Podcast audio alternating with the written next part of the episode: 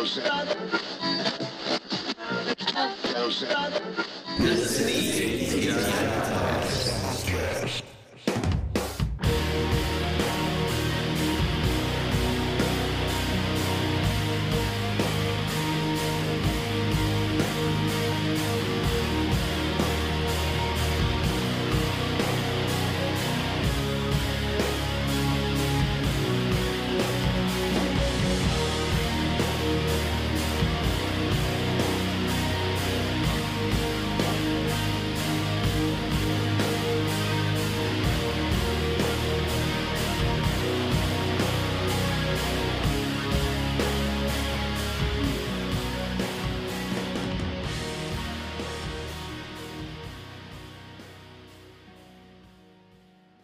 Thank you all for tuning in to episode 14. This is Barrett here to get things popping off for us today. Josh is out ill this week, so we will be inviting our friend again, Mr. Ridge Jackson, back to the show as my co host this week. Episode 14 welcomes Zach Biri of Enemy Airship.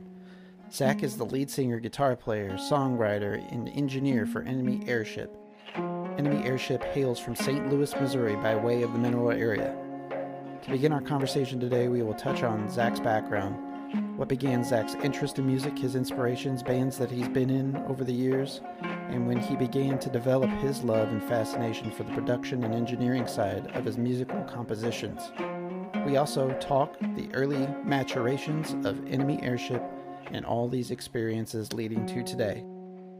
We'll be discussing the recent new singles debuted by Enemy Airship the critical mm. acclaim and attention they are seeing, in their forthcoming album containing these singles.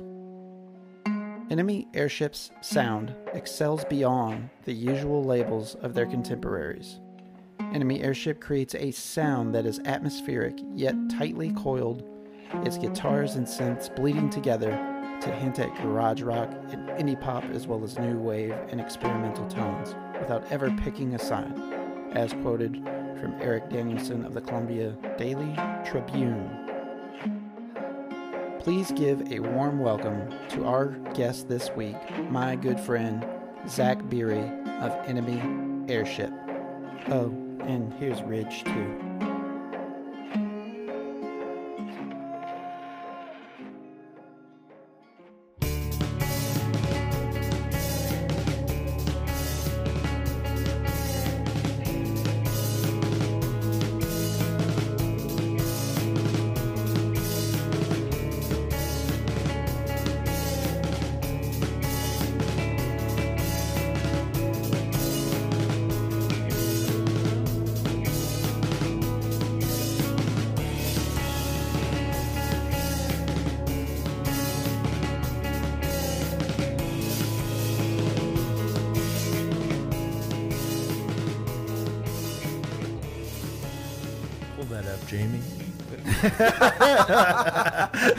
So Jamie here Yeah. with Zach Biri of Hello. Enemy Airship. How you doing, sir? I'm doing okay. Thank you for stopping by. Yeah. Wanted to bring you on the show and talk about all the amazing things that Enemy Airship's got going on, but kind of wanted to start off with my first memories of meeting you and becoming your friend. Oh, damn. And those are always interesting tales to tell. Going way back. Yeah, going Yeah. back, I'd say it was like 07 or 08, somewhere in there. Somewhere in that neighborhood. Yeah, in that neighborhood. And we would all get together and watch fucked up movies typically. Yeah. I Well, remember watching Hellraiser 2 with you. some someone would. Gentlemen Broncos. Uh, you forget the Gentlemen Broncos experience? Oh, I watched it exactly one time, and That it, that was that was the occasion I was like, this guy's my friend now. it messed my brain up a little bit. yeah. Uh, and it was because there was an excessive amount of lotion being put on the skin, and that that's what did it for you. It was a lot of like. Uh, I, I feel like that movie was just a collection of a bunch of people's Manchurian triggers. Uh, Yeah.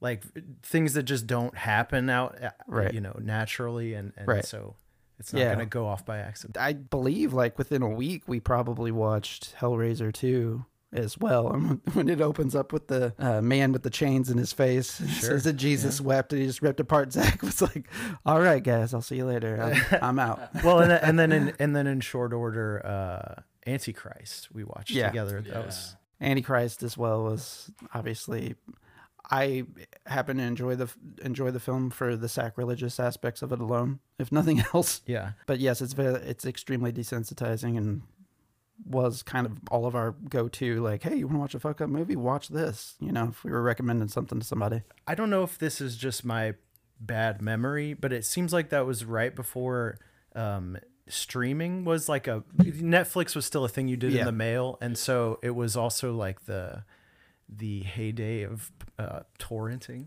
Yes, Piracy. to, to piracy, and uh, the Netflix mail-in service was hot and heavy. I was I had a subscription. That's typically how we got to watch a lot Mm-hmm. of stuff. But then the online streaming for the consoles started to come online. So like I had an Xbox 360 Yeah. strictly for streaming. Like I never played any games on it. I just remember uh, getting a pass the popcorn invite for Brandon, and Right. it, then it was on. Yeah, absolutely. and Brandon worked at movie stores for the longest time as Yeah. well. So like we were always picking stuff out, mm-hmm. kind of obscure to watch. Then I came to know, and I couldn't even tell you the specific experience or instance, but somebody like mentioned to me like, "Oh, Zach plays music." I was like, "Oh, okay, cool." And did never hear anything, but then whenever finally, I believe uh, it was probably non-returner at the time. Yeah. you did some type of performance up in Columbia that was recorded. I think we also, I, I don't, a- again, my memory is really bad. So, like, the order of things uh, uh, is really fuzzy, but I, I think we played at Barbarino's around that time too. yeah, With, um, probably a little bit after that. yeah, I don't know. It's all very hazy. Maybe Firebird Suite. yeah, yeah, yeah, Yeah, with Mike McClanahan and uh, Calvin. I think that was like right around the time that we released uh, a record too. Like it was the the only full length record we Yeah. released. So it Yeah. was like well, so this was 2008 whenever that came out, Oh, and I was okay. like that. Logan and I got evicted from our house uh, for not paying the rent, I remember that. now. and then I was That's in right. Farmington for a while, just I'm not being back far enough. being depressed and like Yeah. just absolutely just drunk, uh, just drowning my sorrows. And Was that your eating copious amount of cheese stage? I'm sure that happened in there too. I just have it's like all a blur. I have a like a vivid memory of um and I don't know how it's a vivid memory considering the the uh amount that I was drinking at the time, but I was like eating microwave crab rangoons at four in the morning and I was just like, man, I think I've hit rock bottom. yeah, kind of had that existential crisis at that Yeah. time. It's like uh one of it's one of the most vivid memories that I have. Sadly, you know, and then I didn't stop drinking for years after that. Yeah. But I, that was the time when I was like, I really this is gonna kill me. I need to get this shit under something about this. control. That 'Cause eventually, these uh these crab rangoons are trash and I've eaten the whole box. yeah, In like three, you know, going back and just getting Yeah. it was fucked up. I've I've had countless of those experiences. I know that once I first heard your music, I was like, "Holy shit!" I did not expect. I don't I couldn't tell you what I expected, but I didn't expect what I heard, and I loved it instantly. Um, you. know, you and Michael and Logan have a chemistry, and kind of I would liken it to like me and Ridge, for example. And we got Ridge on the show today too, Hey, stepping in. So sorry for the delayed uh, intro there, but yeah, but- I need an intro. but Ridge and I uh, have kind of that same thing going on. It's like we basically always ended up in bands together, playing together, and like we don't have to even tell each other what comes next. We often find it at the same time. You know, like that type of chemistry can't be manufactured. I think like maybe you can work at it with people, but there's also there's also just like the the natural chemistry that you have with other musicians where you can kind of antici- either anticipate what they'll do or like Right. uh, you're just kind of uh, like tuned into the same wavelength. And Right. and that's it, with with Michael and Logan it's uh, definitely like most of our communication is is nonverbal in practice and we just kind of vibe. I don't know. Yeah, I know that you and Logan and Michael all went to school together in like Farmington, right? yeah And so that's probably where y'all initially met and became friends, and so on and so forth. Yeah, I've known Michael my whole life. His mom and my mom were friends. I there was I, I think like his mom was the head or uh, just part of a I'm gonna fuck this up pronouncing. It was like a like a breastfeeding advocate group Okay. or something. And Cool. I don't know if my mom was also like involved in that, but this is a very weird story to be talking about on a podcast. But uh, but anyways, we, we they were friends, and so like whenever I was born, it was just like, well, you know, Yeah, there you go. these kids will hang out with each other. Yeah, know? so literally your entire life. yeah, for sure, No question. Um, and then Logan, since like maybe elementary school or something. yeah. I didn't play music with Logan until um, after high school, but like Yeah. Him and Michael were in a band together in high school, and I would like hang around their practices because you know I think they were using something of mine, or I mean, Did you have any of your own bands in high school? yeah, I was in a, a band with a terrible name, uh, but we were, we were all right. It was like me and um, my friend Zach and my friend Chuck and my friend Chris, and it's it's Well, what what got you interested in being in a band? I mean, you've had a fascination with music, and then I know that you've played. And we've talked before, but you were like in marching band on drumline, right? yeah. So like you've got some different experiences behind different instruments too. so whenever I was a kid, my dad, a sound person for um, a couple of different bands, and I, at one point, whenever I was really little, we had bands practicing in our basement. So, and I remember cool. like again, fuzz, hazy, terrible Yeah. memory, but I just remember it being like super loud in my house, and I'm just like up in my room, and I can Feel hear it. this shit coming up Right. through the floor, and and so I was just around it a lot as a kid. I think I like watched my my sister was in marching band. And I watched like the drum line. And I was like, holy fuck, this is Yeah. cool. Yeah, I want to be in the battery. And so whenever I was in like sixth grade, I like joined band and got the song flute. And I was like, I'm all Yeah. of this is in preparation for me to be in the marching battery. like I was hell bent on Yeah. it. Um, whenever I was like a freshman in high school, though, um, like Zach, the drummer for the band I was in in high school, he was also in the in the drum line, and and then Chuck was also in the drum line, and so like during uh, breaks from marching band, we would go to it was my house for a little bit, and then I think maybe my mom was like. This is, too loud or Yeah. whatever and then but zach lived way out in the country so we went out and, and we would like practice uh, you know or just jam Right. during like breaks from these like brutal eight or ten hour band camp like just Yeah. standing out in the Right, sun all day lobster red and then we go and practice in the basement in the air conditioner and stuff Yeah. and i don't know i'm rambling That's so no, no, no. I, I, I, little I never really got back yeah. in there Yeah. in, in those memories with you before. So, eh, but I also kind of wanted to hear how you and Logan and, and Michael in particular started playing music together. So you guys were always Yeah. around each other really in I think- school years. Yeah, for sure. And and then like around the t- around that time, like um, you know, Michael and Logan were playing. Uh, name of their band was. It was probably also very embarrassing, but um, We've got plenty of them. We can, Yeah, we can yeah. share all kinds of embarrassing names from us. Me and Uh, Ridge. Oh no, let's not do it. No. um, Oh, I'm glad we didn't have social media Yeah. back then. Or didn't use it Well, well enough. That- we'll put it that way. the thing is, like, I I owned a web domain. Like, it, it was the '90s or the early 2000s, and my family was like, my dad was a big nerd, and so he, he bought like a, a web domain. So like, I definitely was putting things on the internet that are Yeah. still on archive.org and like you can go and find these pages where it was like pre-blogger even and i'm just like going in and making a new html file for every time i'm making a post and i'm posting on the internet and people it's That's like crazy.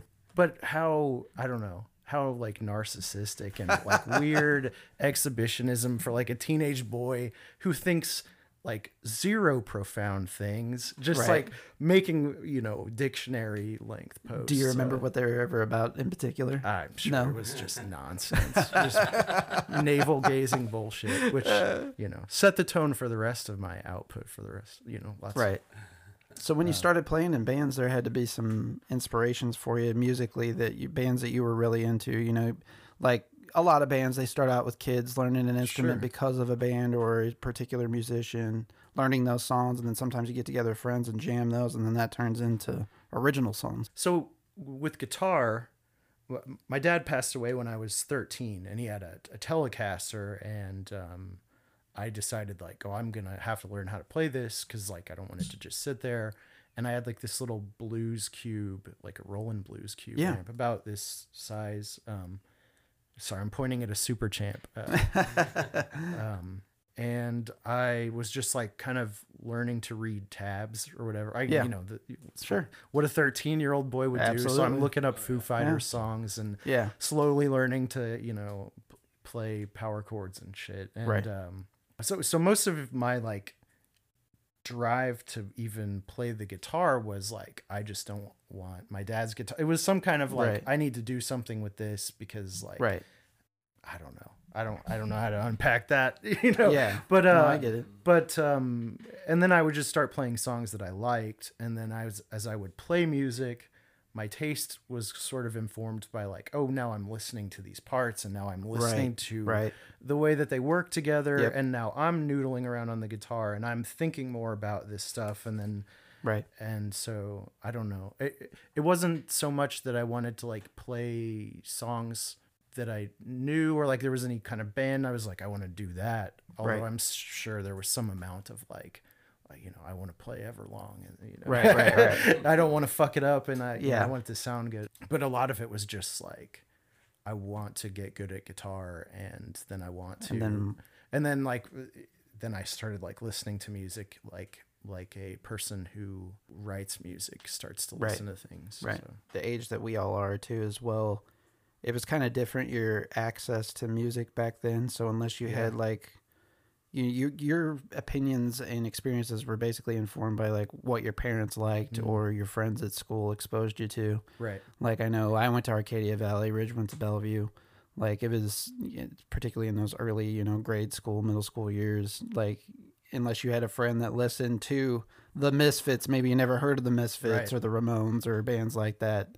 You know what you heard was what was on the radio, and so technology has really changed people's ability to listen to anything at any time too. For sure. I mean, whenever I was first learning to play guitar too, like I I think probably my favorite band was Deftones, which Yeah. I still love Deftones. Me too. Uh, but at the time, like, and just think to think like the uh, the kind of music that I make now, and I was at the time I was Sure. like, I, you know, I'd like to learn some of these songs. I don't Sure. have enough strings on the guitar for that. No, you know? no, you gotta have at But, least uh, seven but, that I'm uh, aware of. yeah, I don't know. I, I mean, it was it was like that was about as fringe as it got, and that shit Sure. was played on the radio. But I mean, like Right. I did get on like there was forum.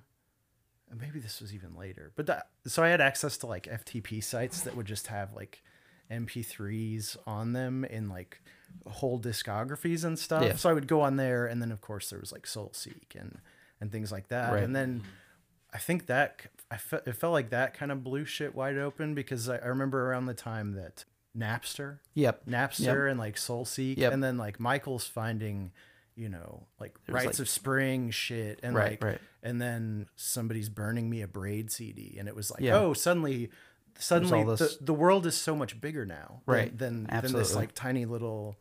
Yeah. Um, cluster of shit that I know of because it was on 105.7 The Point, or I heard it on Right. oldies radio, right? Well, another thing that kind of famously happened with some of those, you know, file sharing proxies that you're talking about, like, so for example, you would download a song and it would be labeled as something, but then it would be something Yeah. else Oh, too. yeah. Sometimes you'd find that out, and sometimes it was very comical. Like it would be like, I don't know, like the audio from a porn yeah. of people like just it's going at it incessantly. I down know? I downloaded so many Radiohead and Smashing Pumpkins collaborations, Yeah. which now like the thought of it is like, well, Yeah, right, should have known better. But Right. at the time, I was like, oh fuck yeah, Right. You know, right. it's totally reasonable that I would have Right. never heard of this before. Yeah, and found it on for sure. And then sometimes though that leads you to finding some other things that you like. So that was that was some of, some of my accidental finds Mm-hmm. personally. I know like my I can remember two big things at least in in my time and it overlaps some with Ridge. Like most of my experiences were that until we fu- we didn't even have internet that we could download anything in my house until I was like 17, 18 maybe. Mm-hmm. Yeah.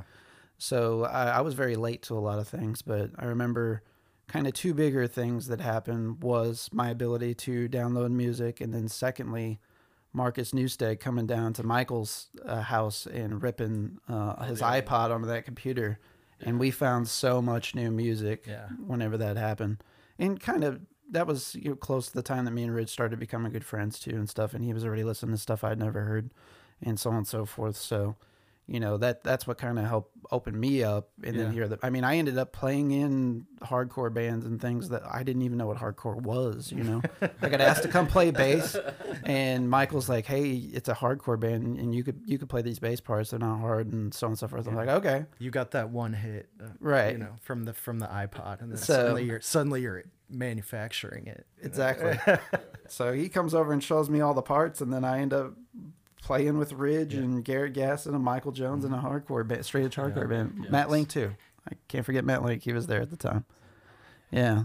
So, but yeah, straight edge hardcore band is how I started, and the last band we were in was nothing like that. the, the It's a very- party band. The very first band that I was ever in, I actually was the drummer, and it was a metal band. Yeah. Well, first two bands, I was a dr- drummer, and I mean, I was fucking terrible. I'm sure the bands were probably not great, but and yeah, I don't know. These are these are buried deep. Uh, You, you start to repress them over time. it was so so the, the the very first band that I was ever in, and actually the very first show I was in, um, a, a friend of mine was like, "Hey, do you think you could come to practice and just sit in on drums?" And I was like, "I don't know, man. Like, I'm Right. I'm 14 years old and I don't know most of these people, and I'm like an anxious, oh yeah. you know, Yeah, that's kind of to me so many rattlesnakey times. guy. Yeah. And then I go there and they're like, uh, play these songs.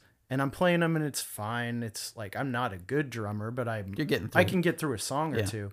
And then they're like, "All right, everybody, pack up your stuff. We have to get to the show." And I'm like, "What are you Holy talking about?" shit, dude. We go to we go to a um, there was a church that was behind Dairy Queen in Farmington, and we go there. I don't know if it's still probably not. It's like where the the family center Yeah. is. Yeah. Uh, there was a church on that the hill there, and it was in that church, and we played like a metal set, and uh, it was like Wow. a, like at a youth group thing, and I was so Taken back by I the think I well, and I, I that that set the um the precedent for what I do at shows, which is just completely dissociate. I Yeah. leave my body because I'm Right. so scared, Right. and then it's probably fine. I don't know. I've Yeah. never I've never been there. yeah? I hear you.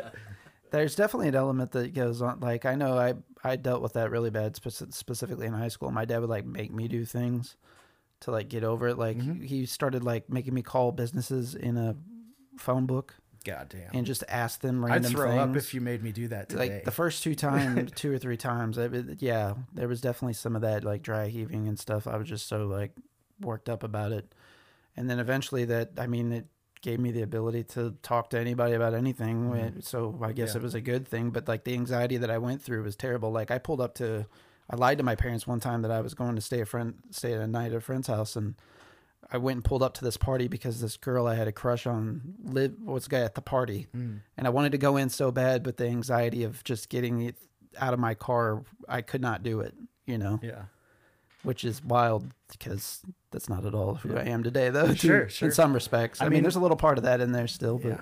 Ex- exposure therapy is uh is either traumatic Yeah. and like fucks you up forever Oh, or yeah. or it's just the trick. well, I, I, forever I thought it was just the trick, but I've you know had Yeah. some issues bubble up Yeah. from that, you know, in recent years as well. So. I, I, I can't say that it is necessarily being somebody through that experience. Yeah, I can function more than some people in, in many, you know, things, but it's just by natural reaction of it happening to me previously. You know, I just know what Yeah. to do, been there, done that sort for of sure. thing. For sure, So sure. it's like, let's replicate that again. yeah. It took me 30 minutes to like pep talk myself up to call somebody to come out and look at my HVAC. Yeah, Damn. it, I it, just- it does. It, it happen. Yeah. Like, is there a way I can put in like a service ticket to get Yeah, somebody online. Out? No, no. So- I gotta call them. Mike, Michael just bought a house. Every time they talk about like we had to call a guy to do something, I was just like, man, I'm gonna, just gonna rent forever. I can't do this shit. yeah. It's it's terrible. I don't That's know. the reason I did. It's for the it's also time. crazy expensive. Like uh, I mean, I I never thought I would be at a point in my life where I care about this or know what the word means. right. Uh, although maybe that's sad, but like I'm not building equity. I've never built equity. I don't have any of that shit. But then, and I'm like, man, You're I, fluid. I really should maybe just buy a house, even if I I know I'm gonna move in like five years. Just buy it, pay some shit, get some. I mean, equity. people do it all the time. Sure, and I mean, there's nothing wrong with it. Even if you don't plan on doing it, a lot of people live somewhere for a couple of years Right. and leave. And like, I mean, I don't know how I would ever buy a house, uh, but counterpoint, like all this shit that fucks up, you have to fix it, and I'm not ready for that Right. kind of responsibility. No, no, not at all. Earlier, you mentioned that your dad ran sound for bands, so I think that's kind of interesting, kind of knowing, like, I think the rest of my crew, our band, we really started a bond with you too. Whenever we would come up and record with you, Yeah, specifically, you know, then that that started off a more deep seated friendship. It it's like things went to a different level once that started going on. So I think perhaps maybe some of your dad's experience, like being the sound guy for bands, maybe got your interest in the production side of things. Is that would for you say sure. that? Well, and so there at a certain point, I was trying to figure out how to record like guitar parts or song ideas, or just record myself so I could listen back and Yeah. see like, does this sound okay?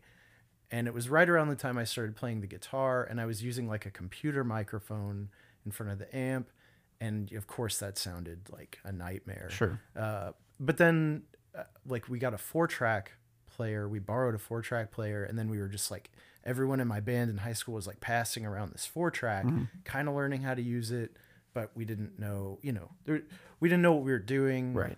I think, you know, the internet was less of a. I'm, I'm sure there were there was some kind of like tutorial out there on the internet, Sure. like how to guide. We didn't know where it was. It was not Right. as easy to find. Right.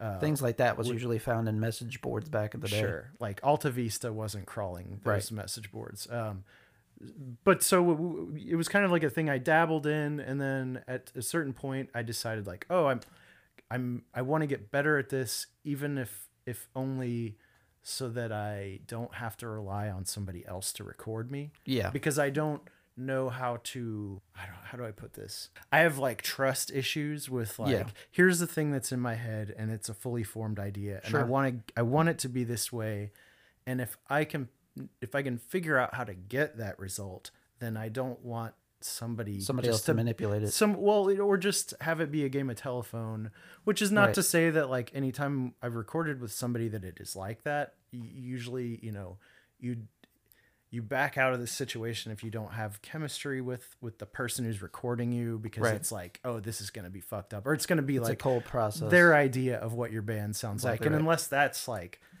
what Steve you're Albini thinking, treatment. unless that's what you're thinking, or if that's like a, an interesting version of it that you want to to see through, then like you back out. But Yeah. but still, like I just, eh, you know, and this is a, a super toxic thing about me, but like I am like a control freak, and it has to be like a certain way, and I've I've like crippling perfectionism, which is why this record has taken so fucking long. Anytime anyone gets Yeah. involved with me, it's like, yeah, I recorded with Zach last weekend. We were talking about like maybe putting it out in three months, and like two fucking years go by, Yeah. and you've got the end result will usually be okay or pretty good or something, but like I just cannot let it out of my grasp until it's like Where I've- it needs to be. yeah, sure. Well, and it's it's like some of this stuff is like ritual that probably makes no difference on how it sounds. It's a bad situation. The the inner Yeah. world is a night. you know. Yeah, I get kind of uh, Brian Wilson esque sometimes whenever I'm like, just even demoing stuff. You know, it's like I'll, especially whenever you start doing the, just we'll call it simply, we'll call it the car test. But you take whatever you comprise to a car, listen to it. Yeah, yeah. Then you got to hear it with headphones, and you got to hear it on your computer monitors, and then you want to hear it on a Bluetooth speaker, and then you want to hear it in all these versions. And often, yes, you can pick out different things through those experiences, so that will lead you back to going back and tink- tinkering with the knobs. That's the uh that is the the part about audio that is like the most maddening thing to me because um with visual arts you see it it is there Right. it's apparent you know there there are things like you know if if you're the screen you're looking at at maybe is like producing the colors correctly but the the the amount that like the thing you're listening on and the room you're listening in and then maybe Right. even your own hearing Absolutely. uh, can color the sound and make a mix sound different from one place to the next Right. is maddening and and it's it's like uh what i found just and i'm not i'm not you know handing down knowledge from on high here i'm i get by with recording Right. and mixing and stuff like Yeah. it's a thing that i do because i have to do it but Well, like, you do a good, damn my- good job, regardless of what you're saying right now. what I've realized is too, it's it's not like I'm going for this thing and I do it and it's that. It's like I'm trying to triangulate between this thing I'm hearing here under these circumstances, this thing I'm Right. hearing here under these circumstances, and then you're just trying to like mentally split the difference and find a point in the middle where you think it's like where it's supposed to be. And Right. uh, for I think if I would have known that starting out that it would be doing this kind of thing, running around in circles, you know, buying things to listen to, treating rooms, I would have never ever done this. We should not Yeah. tell kids about this. Oh, I know. Uh, that Yeah, I know. your life as someone who cares about audio and recording and engineering is just Yeah. going to be nothing but misery. Yeah. and, well, and those close to you in some occasions, I know I was probably driving Pam nuts like whenever I was demoing some stuff, and then even sometimes with the podcast when I'm mixing, she'll she knows the process because she knows how much time I spend on it, but sure. she. She'll come in and even watch me. She's like, "What are you doing there?" And then she'll see me like cut out an audio clip and somebody going um um um um or Mhm. whatever the case is, and she's like, "Oh my god, I didn't realize that there's so much that goes into that." Right. And then even whenever you splice it, it doesn't necessarily sound cohesive. So then you have to work in that context as well.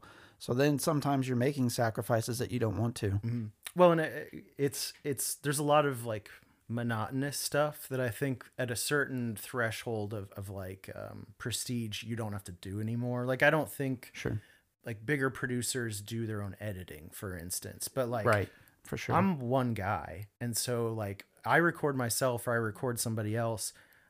I'm the one who has to go in and like find every time you breathed and either cut it out Yeah. or drop it nine decibels, uh, Right. depending on like what we're going for there. And it's Right. like the first time I had to do it was a Meyer Giants record, and I remember thinking the reason that I have to do this is because I fucked up so badly recording this that I'm picking all this up, and then I find out that like this is just part of the process. Like, Yeah. this is what you've this is what you've resigned to doing when you record, and that's right.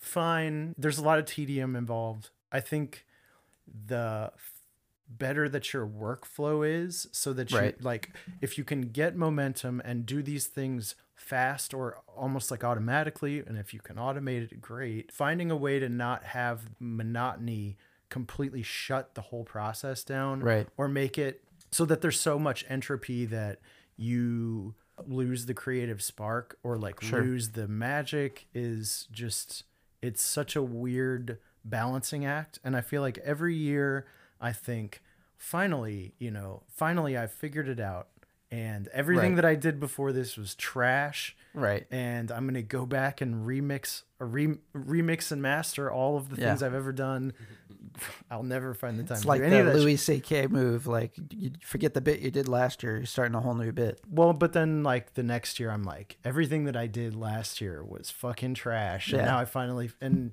so uh, I mean for real this time though, everything that I did before is trash. I finally figured it out, and, uh, and the Enemy Airship album actually is coming out this year. With it, even if it fucking kills me, I I have to get this record out. Yeah. You know, I was thinking about some of these songs were supposed to be on our, I think, second album. Mhm.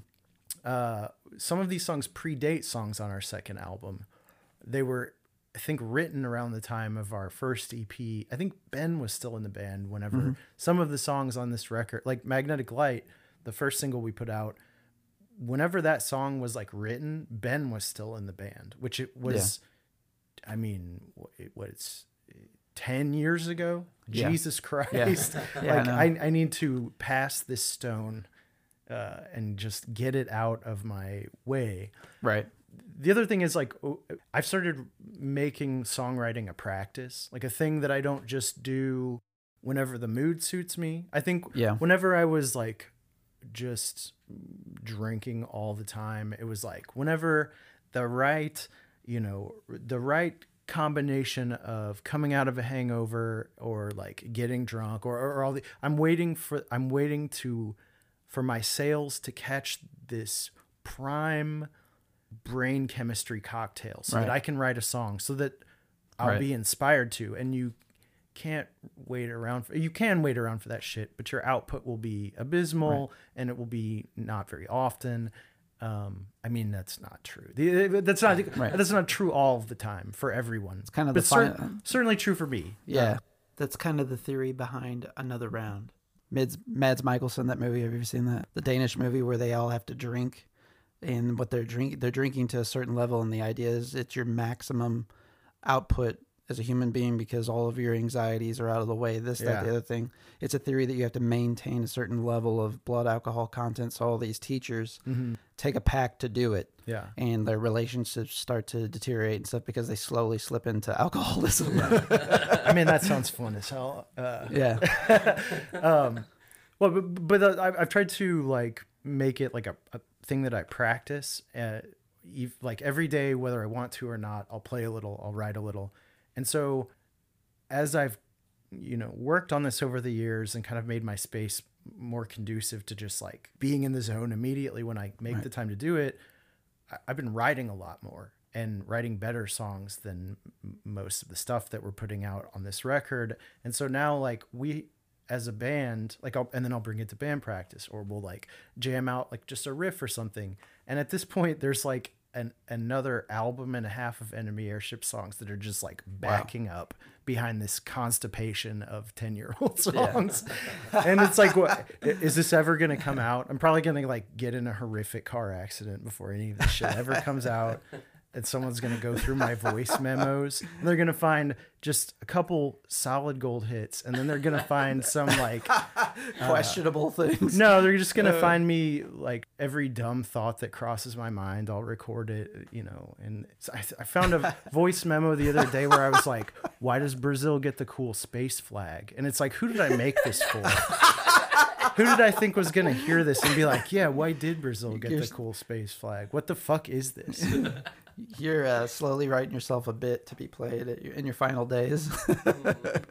yeah i don't know i think it I, that's that is the other motivation of getting this out over the last couple of years we've lost some some greats and apparently like prince has like just an archive of of shit that Yeah. prince didn't think was good enough to put out but Eddie it's Van like Halen too. but it's all like just the best shit ever. Yeah. It, for anyone else it would be like career defining and he was just like this doesn't meet my standards Right. and then after he's dead, someone's going through it. And look, I have no, I'm not entertaining any delusions of like, uh, even even like three or four people giving a shit. But I don't want like my family to be digging through stuff and be like, man, this song fucking sucks. that they hear in my voice memos because I didn't like get the thing that I polished out. I don't know. I just don't want to leave behind a bunch of voice memos that, that Yeah. never got to fly.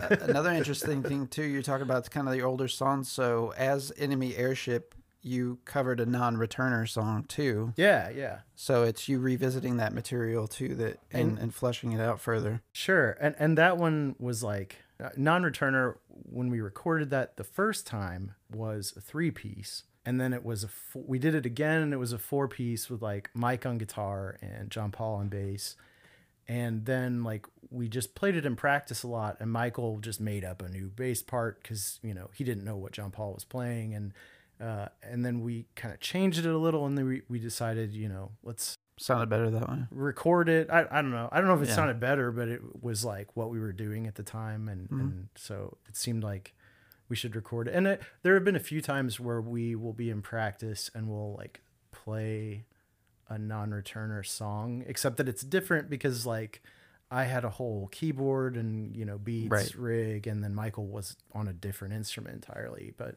it's kind of fun to go back and be a little revisionist of your Right. musical output. There, I actually, speaking of which, and since you guys are here, a couple of years ago, I, I was like, man, I am a terrible engineer and I need to go back and remaster all of the Meyer Giants records. And so I started to. And honestly, that shit sounded really good. And then I just like never went back to it. Oh, someday wow. it's someday it's coming. I promise. wink, wink, wink. Don't trust Yeah. the word that I'm saying. But no, I started. I, I mean, the the takes and like the performances there are fucking awesome. And I just like was listening to it on completely just ass circumstances and trying to get some. And I, Yeah. you know. Anyway, I'm sorry that I did Hey, such no. a fucked up job on this. No, no, no, no, no, no. We enjoy like that was the best experience we ever I'll say ever had recording oh, with yeah. anybody. That's like anytime we even even though it never happened, whenever we had some material to go back and record again, it's like, you know, we were kind of getting to those stages. It's like we need to get with Zach and We definitely had a good this. time. Oh, yeah. Oh, yeah. yeah. There's Yeah, lots the- of good times. Some of the some of the photo evidence I look at and I start getting like a pain in my liver. The one w- of the the um, picnic table that's Yes. got like Yeah. three or four hundred beers, and that Yeah. was the first night. Like, no wonder I feel like shit Yeah. all the time. I'm rotting on the inside. And there was like 40s mixed in there. And Yeah. it was, yeah, oh, Yeah, it I- was a makes rough me time. sad and kind of depressed. to It's amazing that we got the the Yeah. performances that we did though. Out of that. I, Right. ca- I Like- can't believe you guys could play through that. I know that I did spend some of the tracking laying on the ground trying not to vomit, mean, and then yeah. did vomit. I Uh, remember we went out somewhere or whatever and came back completely shit faced after like drinking. that was all the day, that was the first EP. Um, we went to Broadway Brewery for like a Sunday or Saturday brunch and drank Yeah. like three or four Bloody Marys apiece. Yeah. and went back and recorded. yeah.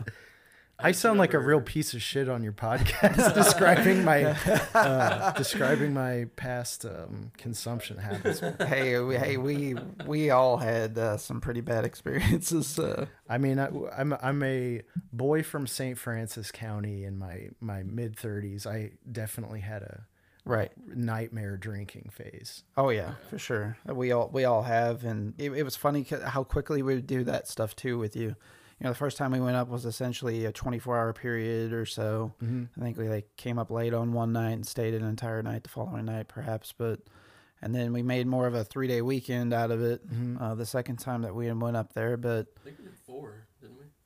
well, we did it. We drove back. We came back to do some finishing work too Yeah, on both occasions. I think. There was like You the the bedrock tracks on the first EP, which the the I th- I think it was like a, two audio interfaces like da- daisy chained together, Yeah. and not in a way Yeah. that they were intended to be, but in like the most bullshit, fucked up way. I think there was a there is a computer microphone on that on that EP.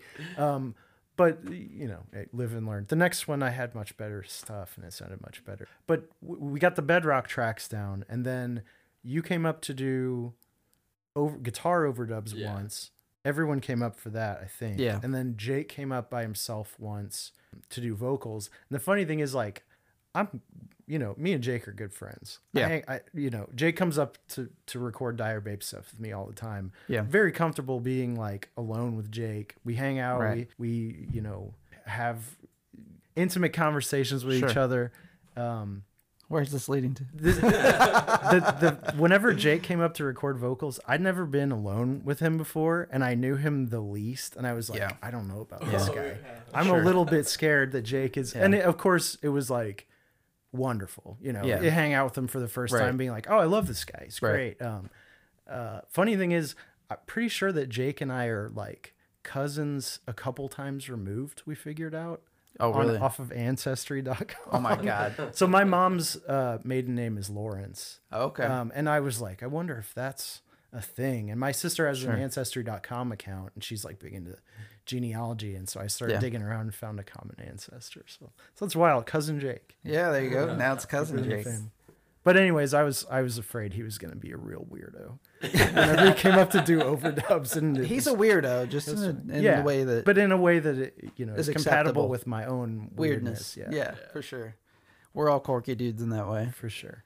I also want to kind of talk to you about how you ended up in Columbia. I, I believe you went there on scholarship, right? Initially. Yeah. So I was a band kid, but I also I was in theater guild and there was a a musical whenever I was a junior, maybe a sophomore in high school, and I tried out for it and I sang like in a band in public on a PA system that made it sound like a CB radio. Yeah. Couldn't really hear my voice so well. Right.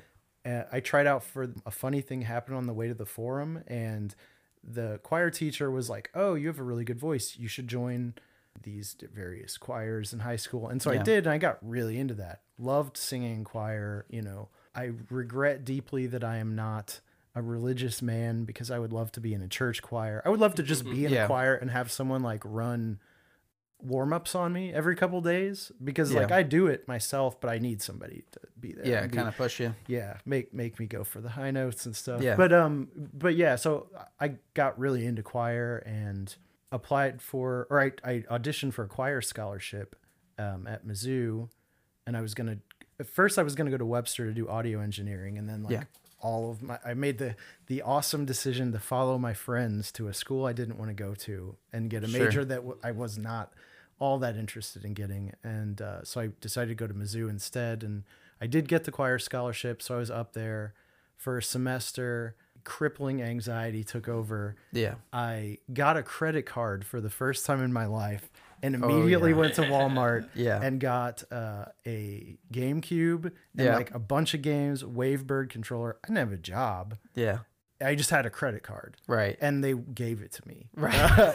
you know, they, I, uh, and so I majored that semester in Metroid Prime and Super Monkey Ball as my minor, and then they kicked me out of school for not going to class. uh, and that's that was the start of my uh, my troubled career in academia. I did finish a degree eventually, many years later. Yeah. after racking up tens of thousands of dollars in student Yeah. debt but you know so so, so all my friends were up there I, I played in a couple of bands during that semester and michael stayed up there never moved the guy was my friend zach was playing uh, drums in the band with me whenever i was up there he still lived up there and so I was just thinking like I'm in I'm back in Farmington again, you know. I'm taking a year off just Yeah. you know, whatever. Uh, hanging out at Plank Road Inn, getting jacked up on coffee. and then I'm going to try to go back to school, but eventually I got to get back to Columbia to be in a band because, you know, Right. just I'm going for that dead end future as, as like a regional musician.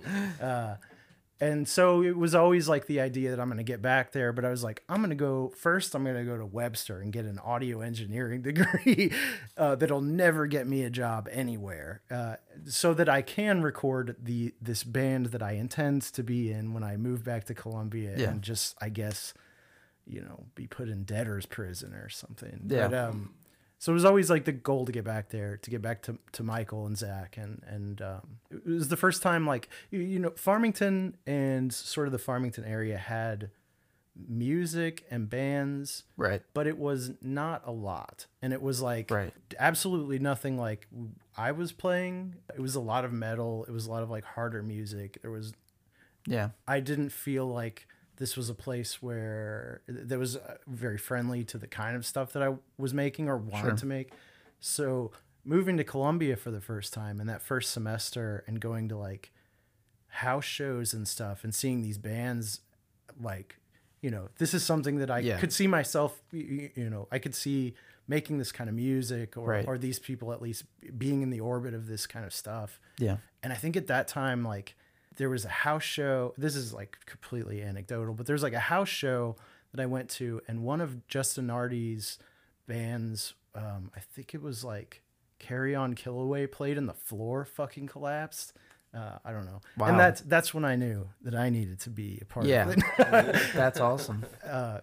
For real though, like seeing that stuff kind of made me feel like this is a thing I could belong to. Yes. Um, yeah. I don't I don't really know anything about sports. I'm not like a dude in a way that I can hang out with other dudes without being really weird or having to like tone match with dudes in a way. Right, right. But this is a way where I could be around other creative people that are maybe kind of, you know, fucked up in the same way that I am or like at least Yeah. uh, I have something in common with. And so like I it was this weird almost self-destructive impulse to get back to Columbia no matter what. Right. And I this it brought me back there several times before like I Right. made it work and then started to think like, "Oh, I actually could record again instead of it's this thing I put away." right. Uh, now I'm going to try it again and it was actually with with you guys the first time I tried it again Yeah. and from the stuff I learned from that, like, oh, I need to get a couple of these things. I need a couple more channels to get a good drum sound. I need a couple more mics.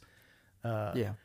And then I recorded Smithereens, uh, the the second enemy airship thing, and then with the stuff I learned from that, I recorded the one with you guys. Yeah. And then ever since then, it's just been like this is a thing that I do, but like I hung up recording for a long, long time. It was like a thing I was going to school for and like considered it to be like a big part of my life and then I was just like you know a, a, a discouraging failure shut the whole thing down or something. I don't Yeah. know. And I just like You just kind of got in your own head hung and it lost up. your passion Yep. for it, or fuck this shit. Like, uh, Yeah. I, I guess lost my passion for it, but also it's it's so was more so than is now like so cost prohibitive to do it. I remember the first time I got a USB interface, which like now you can Yeah. get one at Walmart probably, but the first time I got one, it was like this is wild shit. Like, Yeah. I, you know, I don't have to have all this like outboard gear and all like preamps and stuff. I've just got this box Right. and, and I can record and and you know as long as I don't mind the amount of editing that I have to do, I can make a full thing that's not all recorded at once. As it became less and less cost prohibitive, but also like as just necessity came in and made me do it. Yeah, I know you were involved in several different things in Columbia too, outside of just being in bands. Like, I mean, this is connected to music, but and recording people. But Yards and Gods, there was there was kind of an affiliate. Like, what started that? I remember exactly when that started too. It was at a show in Kirksville with a band called Ursus Arctos. They were called Kodiak at the time. The guy who did the artwork for our first two EPs, Clint, was was in the that band, and Okay, we were all like, I think. s- Certainly not me, but somebody was smoking pot in the car, and we were all out there with them. Wink, Oh. wink. Uh, and we were sitting in the parking lot of this bowling alley, and we were like, we should. We're never gonna get signed to a label, so we should just start a co-op that also includes like visual art. And that was the you know that Original was the intent. original intent. It was Right. gonna be like not just music, and then we kind of started asking a couple other people like other bands like would you want to get in on this like we don't have any money we can't like we don't have connections but like we can kind of pool our pool our resources Right. and put stuff out Right. together and then also just kind of put out compilations we can all kind of tr- try to try to ra- Right. raise the tide for everybody and Sure. i don't Yeah. know how well we did with that but it, it was like it was a cool thing to be a part of you know it was also another it was another one of those things where it was like oh i finally like belong in this this right. community and so Right. whenever logan and i like moved back to farmington for a while we were disconnected from it and still trying to participate in it Right. and then we moved back and it kept going for a couple more years but then columbia is is a very transient town it's Right. a college town Right, right. people come and go also like music is kind of a transient thing there are like lifers and then there are Yeah. people who do it in their 20s and they're just like i've had enough of this Right. or they're just like you know maybe they get a job like a big big kid job somewhere and they Right. just don't have time for it all kinds of reasons Sure. that people don't do it so yeah we just kind of like let it die but we never stopped putting yards and gods on the enemy airship stuff because Right. it's like what do i put in for the label Right. i mean I Sure. guess it's I guess this is legitimate as it ever was. So Sure. um so then for a while I was recording bands at my house and it was like a lot of the same people that were in these bands, the ones that stuck around anyway. Yeah. I just started calling the studio that and um Yeah. I think I even like reached out to several people like, "Hey, is this okay?" cuz I didn't want to be Right. like, "Well, actually, I'm Yards and Gods." But Sure. which is fucking crazy because there was like, you know, dozens of us and a lot Yeah. of a lot of like really talented people doing a lot of like really cool shit that you know I would not have been able to do on my own. Guess people were fine with it. Uh, you know, no Yeah. one, no one said no Well, to you- me. No one said no to me, and I'm sorry to uh, you know if that pissed anyone off. I live in St. Louis now. I live in like a little shotgun house. Mm-hmm. I record myself there. I guess I could record drums there if I wanted to, but like I'm definitely gonna have to do that at Utopia or something. Like record drums somewhere else and maybe do the rest of it at my house. Yeah. I'm not in the position where like people can like just book studio time with me anymore. So Yeah. it seems like I don't need to have a website about this. You know, Right. we didn't release anything for seven years. Mm-hmm. Maybe not. Well, there were the singles, but like now that we're releasing stuff again, and I have to fill that box out again, Right. I'm I'm just thinking like Still got life. Yeah. Well, and and there, there's there's this other thing too. I've been recording a record with Jake, and that's gonna have to go somewhere too. Um, Right. We're we're gonna try to get. We're gonna like I think I think me and Michael are gonna do some legwork and try to get that out there, like people listening to it, Yeah. because Jake Jake kind of just puts stuff out quietly and then Yeah, I know. people find it and it's Right. it's wonderful and he has some rabid fans but we're gonna like actually do some like proactive work with it and i was just thinking like well this is basically what we were doing back then too so Right. so it's Right. it's a thing again i guess um in this pipe dream of- Sure. but i don't know what that's gonna look like That's kind of too was the intent that I brought the podcast back to was to try and create another vehicle to pay it forward and be a part of the community Mm-hmm. sure. because I can have anybody on you know that's the kind of the concept of the show. and you invited trash like me yeah, of course. and this and this guy and just blew in Yeah. on a hot summer's day with the breeze. Whenever you have more people participating in something toward a common goal, and that that goal is just to get your music out, get your information out, you know what you might be doing. I talked to a ju- jujitsu guy last week, you know, so. Anything that I'm even interested in, even marginally, I know that there's other people that are interested in it. So it's just really just about exposing people to other stuff. But whenever you have bands, in this instance, two different bands, kind of carrying that flag together, it's going to get the name out further for each of you. Well, if you like this, you might like that. for sure and and which is not to say like if if a label had interest in putting something out Mm-hmm. if they were actually going to do something that you know was useful to us we wouldn't be like no we're on yards and gods until Sure. until i fucking die in the Right. you know in obscurity like that's but f- it it is a thing to put in a box and it's also like sort of a the spirit in which it's done i guess Yeah. like uh, kind of just musicians that or artists that are kind of not down and out but maybe don't aren't plugged in i don't it- this is this is something that i've always kind of felt too like as much as i did go to these places and feel like oh this is my crowd Right. we've always kind of at least felt like we were not plugged into the Columbia music scene in a way that I see like a lot of bands, and that's Sure. fine. We're off-putting people. I'm I'm an extreme, you know, trying to be less unlikable, but uh, an off-putting person nevertheless. And uh, so I get it, uh, but like people that kind of just aren't plugged in, and like it's it's a fit that we're musicians perhaps, and maybe around these.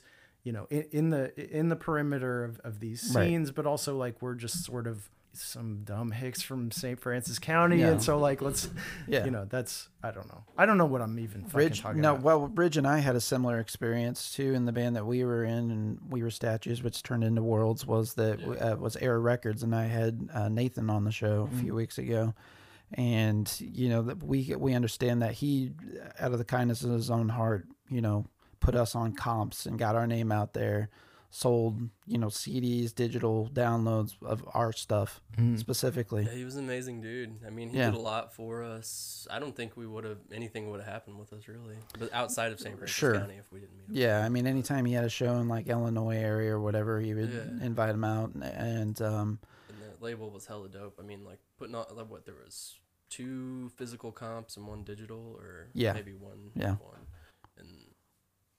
it was. I, I, I even think Expire was on one, yeah, which is kind of crazy to look back on and see like we were on a comp with right. Expire. Well, Nathan But- provided a lot of opportunities for various people Yeah. just by that affiliation, and it was ju- it was just a brotherhood. There was no money's changing hands or anything like that. hmm You know, it's it's a similar concept, and really knowing everybody's in this game for the same ultimate goal, there should be a, a, a brotherhood rather than you know people trying to cut each other's throats or you know Sure. whatever. Just That's, of uh, room on top. it, and that it's interesting that you say that that is like a, a hard learned lesson i think and one that i have to work at a lot and it's whenever you're like a, a local band or a regional band there's only really so much like there's only so many people who go to shows they're not going to go to every single show there's only so much like there's only so much love to go around and Right. so you start I, I feel like not everyone will cop to it, but everybody, not just musicians, but everyone in like these small creative scenes Right. have varying levels of overt jealousy. Right. And you don't, even people that you love, you're like, man, I wish that was me. And there's some like awful part of you who's just like, when, when it, you know, there's like ill will because Sure. it's like, when's to No, be my exactly. time? Yeah. And that is so fucking poisonous and you have Yeah. to like actively every day wake up and kill that thing in your head because Right. like you instead look around at like your friends or even just people you know or people who have like opened themselves up to you and look at the cool shit they do and like celebrate that because Right. like there's it's not even the like self-serving what is it like the rising tide lifts all ships type Right, of thing it's right. not even that it's just like you're so fucking lucky that you're around creative people doing cool things that you Right, are not just right. merely enduring because you know we've all been to some terrible you know local band sets Right. and it's it's Right. miserable and instead you're going and watching these your friends go up there and fucking kill it and it's awesome Yeah. don't walk away from that thinking like man i gotta go home and i gotta do i gotta one up and all Right. it's such a it's such a horrible impulse and it's Yeah. like you have to really fucking work at it The or thing- you know know. uh, kind of around the same lines that I would feel occasionally is if those people that I didn't necessarily have a high value for, we'll just put it that way. It's an Mm-hmm. oversimplification, but if I saw those people in the scene getting something that I perceived that they didn't deserve, Yeah. as far as adulation, attention, uh, getting on a big ticket bill with a, a, a touring band or whatever, a label band, whatever the mark, the demarcation was Mm-hmm. at the time, you know, that's the thing that I struggled with. Mhm. And then in at times it would even like discourage me to the sense it's like, what's the point? Like, why am I even playing? Right. Well, and and there's all of these things are like it's this competitiveness that doesn't belong in these in these um crafts and it it's like kind of like this zero sum shit that we've internalized from just Right. I mean honestly from growing up in America Sure, probably sure. you know but um I mean, really, it's an entitlement. What I'm kind of talking about, it's like really, if you flip the the perceptions around, the wheels around, if you will, it's like me expecting I deserve something too right right from an outsider looking in. So what right do I have? Sure. And and some of it too is like you start to think about things in terms of like inputs and outputs. And whenever the inputs are I practice my ass off and I try to really work at my shit and I put in all this time and energy and the output must be this thing that I've got my heart set on and if it isn't that uh, Uh, you know you, you just can't deal because it's Right. it's it, being a musician and having success with it sure seems like a lottery. It doesn't hurt if you're good at it, but and it doesn't hurt if you're connected and it doesn't hurt if you're in the right place at the right, Right, time. right. But so much of it is a lottery. There's just too many people doing it for you to expect things to be a matter of like if you just work hard enough at it, you're gonna be the next Bruce Springsteen. Like, Right. You're just fucking not. Right. You know. Right. No one ever will be again. A, but you know, Sure. that kind of Yeah. fame is not There's attainable boss. anymore and there is one boss but but also like you, you just to expect that because you did a thing you get a thing uh, Right. Right. it's so much more complicated than that and and it breeds this sort of like jealousy and negative shit and you just like you have to s- recognize it and then shut that shit down immediately This is Barrett from the ATI podcast. Each week, Josh and I discuss current events, pop culture, music, TV, movies, politics, sports. Nothing is out of bounds. You can also tune in to learn about rising artists, small businesses. Whether it's music, graphic design, filmmaking, or even a brick and mortar mom and pop shop, we will be spotlighting folks and their endeavors. Listen to us on Spotify, Apple Podcasts, Google Podcasts, Amazon Music, Anchor, or anywhere you enjoy your podcasts. Just search ATI Podcast.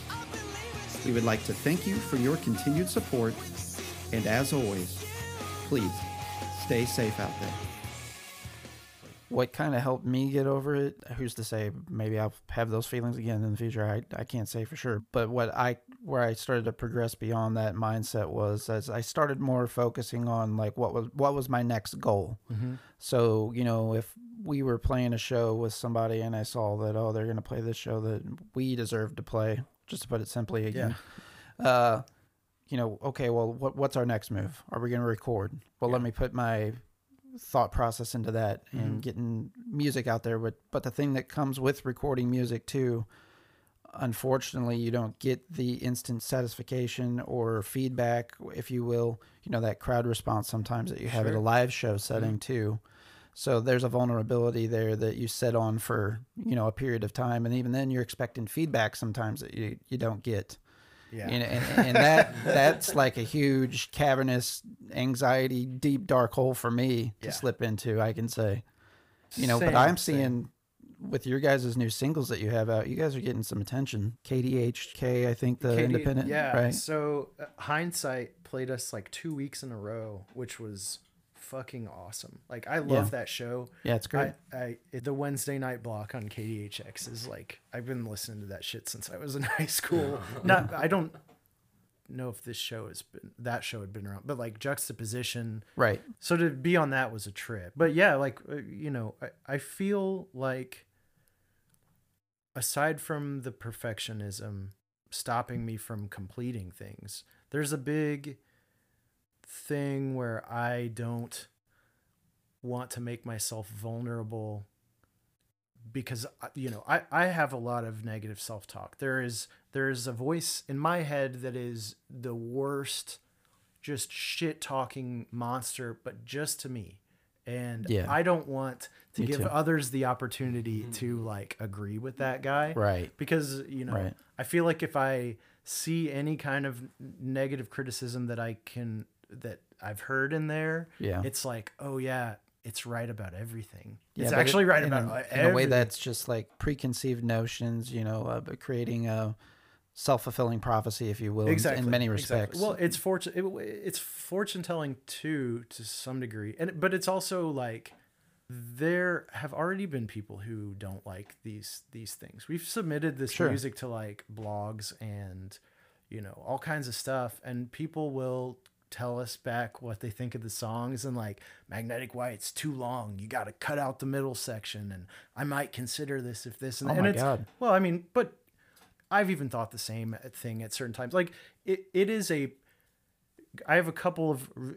thoughts related to this but one of them is like you're just not gonna be everyone's cup of tea they're, No, they're either sure. they're either a not going to get what you're going for or b they're gonna get it and they just don't like it and that's fucking fine it has to be i don't Yeah. i don't love everything that i hear I, I can recognize the that some it might be somebody else's cup of tea but like you can't let you can't let the the need to have nobody think bad things about you stop you from making something because Right, then right. then they really will think like Absolutely. nothing about you because you Right. don't exist or i mean maybe that's not a You're just a shell of a person. but I know what you're but you're saying. not you're not doing you're not doing doing it for the right reasons either. you're also you're not you're not doing the thing that you need to do that makes you you that defines you you're just like hiding it away because you're so scared of what people think and that fucking sucks Yeah. but like i want to a- actually just in a quick non sequitur here earlier ridge you said something got into my broccoli plants Yes. were you talking about you got into some broccoli in the fridge is that what you were saying is that was that your way of saying it No, no, no. Well, uh, no, no, I did. I Okay. did get the broccoli from my fridge. Okay, I up, thought that was like seasoned it up real extremely nice, clever joke and that Yeah. just Oh, like yeah. Don- I was He was talking and I was just fixating on like, it. is that what he was trying to get at? Completely fucked me up. I also saw that you guys were published in the St. Louis Culture magazine. There, I think that was kind of the beginning of some of the media attention, at least that I saw on social media that you were getting. Well, and that was like a surprise. I don't know. A friend of mine knows that person, but I don't know how that person even heard about us. So, like, I just got a message one morning that was like, I always a good day when I wake up and see my friend's band in the culture section of St. Louis Magazine. I was like, Yeah. what? This has to be a mistake. And That's it's crazy. Like, it's right here. This person also uh, published that I said I was putting a single out in one month, like published my unreachable deadline. And so Yeah. I just like freaked out through the entire month of Oh, March, yeah. blew the deadline completely. I think partially because of the pressure, but also because I'm just a nightmare person. uh, It's but still worth the wait. It was only like what, like a week. couple behind the- weeks, yeah, couple Yeah. weeks. wasn't Like six weeks. Yeah, I mean it was a long time. Let's be Yeah. real, but it was just funny to me like so I've been really careful with this thing that I'm going to go ahead and say it. It is coming out on the 27th. There's another single coming out. Okay. It's This is the third single. I promise. I promise it's coming out on the 26th. No, it really it has to. later. It fucking has to. But um I've been so hesitant to mention it at all. And I posted like uh like a clip of the animation and like part of a verse or something a Yeah. couple weeks ago. And I was careful to not say this is part of a single coming out this month because like you know, it's gonna be it's gonna Yeah. be tight. nice, dude. I'm looking forward to it. well, it's no, I mean, it's gonna be tight that I actually Oh, you're get tight it in on timeline? time. Yes, Oh, Yeah. okay. the song gotcha. is the song's whatever. It's fine. you know, it's it's a third string sing. No, it's the other two. While not like, s- you know, the same type of song, are sort of sound like they came from the same band. This one is like more post punk. It's a lot Okay. harder. It's a little bit different than the other two. Well, that's a that's a thing that I like about your band as well, and we mentioned it in the open, is that it infuses a lot of different genres. You know, I've heard things such as you know post punk, new wave, indie pop, you know those those references, and they're mm-hmm. they're they're accurate. But I think there's an element of shoegaze in your music as Yeah. well, obviously. Too, is there any other inspirations behind the sound of the band, or are you dreaming these songs up? I mean, it's weird because you don't ever really know what you sound like. And what I mean by that is like everything that you perceive is colored by. Let me just give an example. Whenever you hear my song, mm-hmm. you don't think, what's this? You know, maybe you do think this. You, you, like, oh, what the fuck is this? Gotta turn it off. You think like, oh, this is a guy I know who made this music, and so now, now the expectations are maybe a little lower, a little bit higher. Depends on who it is. Yeah. But like, there are all of these circumstances surrounding it, and so it colors your perception of what you're hearing. Right. For me, I am the guy Right, who's right, doing right. the thing, and so like, I don't know what the fuck this stuff sounds like Because you're so close to it. you're so close to it and you you you also like well i know what i was listening to at the time what inspired it i know m- maybe what i'm going for you know and you you maybe you get close maybe you get way off and it's it's your Yeah. own you know thing but um i know i can tell you what inspires me but i can't really say like what how that gets into the music because Yeah. to me it's all like we have a lot of conversations in practice like is this is this like too x or y is this like even fit this band and it's like Yeah. anytime anyone hears anything we do they're like it sounds like enemy airship and Sure. i really wish i knew what that was what does Yeah. that sound like i mean i'm i'm, I'm even just soliciting this opinion from you like Yeah. what the fuck do we sound like and can you write our press bio because this, Yeah. is- I this has been a, a problem for like 10 years Dude, I didn't get- tell you this actually. So like I was up mad madly working on one of the podcast episodes and it was one of the episodes that we had one of your songs on. Uh, I believe it was whenever we played False Economy Mhm. on that episode. And like I wrote out like this eloquent thing about your band and I went to post it and Yeah. something happened and it didn't post and I could not remember for the life of me what I wrote. the simulation won't And let- I was won't let me win. I was so mad, dude. I was so so mad at myself because I was just like in that right mode of creativity. I was like really tired, but I was like a little buzzed, and I was like, you know, just a little bit of inspiration. I was like, you know what, I can do this one last thing. So I put on some of your music, and I started writing one out, and I fucking lost all of it. So I mean, I wish I could have read that. I s- the, I felt um, pretty confident about it. It was one of the best things I'd written in a long time. Yeah. Aarik Danielsen, who writes for the Columbia Tribune, and and it, I think he's maybe got a book coming out too. I actually Uh, wrote- used his quote in the He- uh, open of the show today. He, I guess it was yesterday. I don't know if that's when it was published, but that's when I saw it. Posted that thing, and like, man, that I was. I I had felt like I- it nailed. Well, no, I, I like teared up in the office and I had to like duck into a bathroom my. and I was like, fuck. like, I don't know. Maybe I shouldn't, you know, feed myself into a wood chipper or go, you know, drive into the Mississippi. Well, you River. certainly should not do those things. But I know that like that was kind of a more recent feedback that you got. I saw you guys were on the, uh, I think it's in the social media outlet, but the Unsigned where they promote Yeah. bands and artists. Yeah.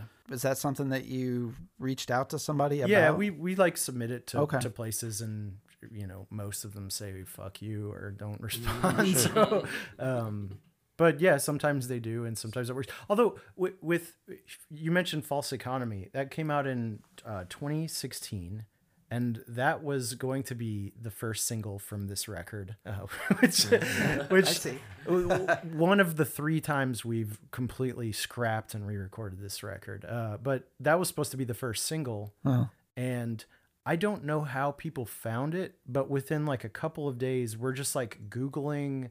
We would Google our name and find like blogs from, you know, like here's one from China, here's one from Greece, here's one from Yeah. Japan. How the fuck are people finding this? Right. You Yeah. know, and it was just out there, which, you know, that's not happened with this at all. Like, I think, I don't know if it's just different times in the last six know. years or something, but, uh, Yeah. or if it had something to do with like, um, my friend Tucker made the video and I don't know where he posted that. Um, he might have gone on a promotion blitz for it or something, Mm-hmm. but, but it, it got out there and like a lot of people heard it. It was very weird. I will say uh, this is like the most we've done any kind of like trying to get people to listen to it that aren't our friends. Yeah. Um and like our it's wild and extremely humbling to see like how many people are like listening to us on a day-to-day basis. Yeah. Very weird. And also like Michael and I will go in and ch- check the stats. This uh, this is terrible. Yeah, I, but uh, we're like looking at him, and I feel like, is this what it's like to be into the stock market? When the number Yeah. goes down, I'm depressed. when the number goes up, I'm Yeah. I can't explain why, but I- I'm in such a great mood. Again, today. it's it's a part of that instant satisfaction that you get out of actually playing live music. Though that's kind of a part of being a musician is you get that experience, you get that instant feedback back to that point. yeah, And sometimes whenever you're putting stuff out and you're waiting for that feedback, that can be kind of daunting.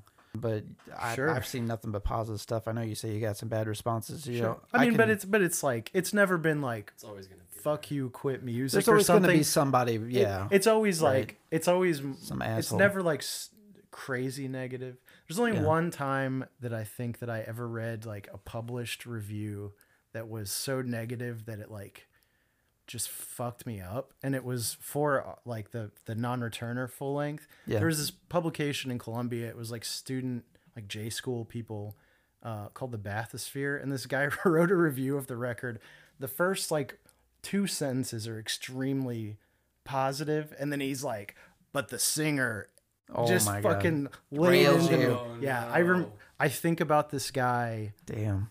Still to this day and it's like why would you even why would you even i mean some of the stuff he said was really fucking shitty and i'm just Yeah. thinking like why would you say this about somebody i don't know Yeah. whatever whatever What? whatever don't look at me but yeah no that that sucks and i i, I think Yeah.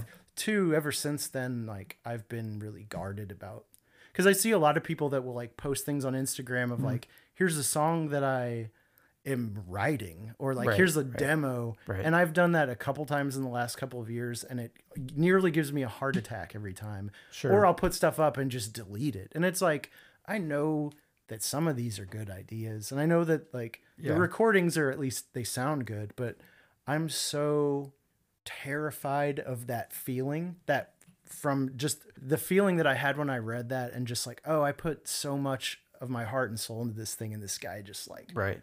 Fucking shit into my mouth Yeah. Yeah. Well, you know, whenever you're putting your music out there, it's an extension of you, an expression of you, and that's again a vulnerable space, vulnerable space that people are coming into.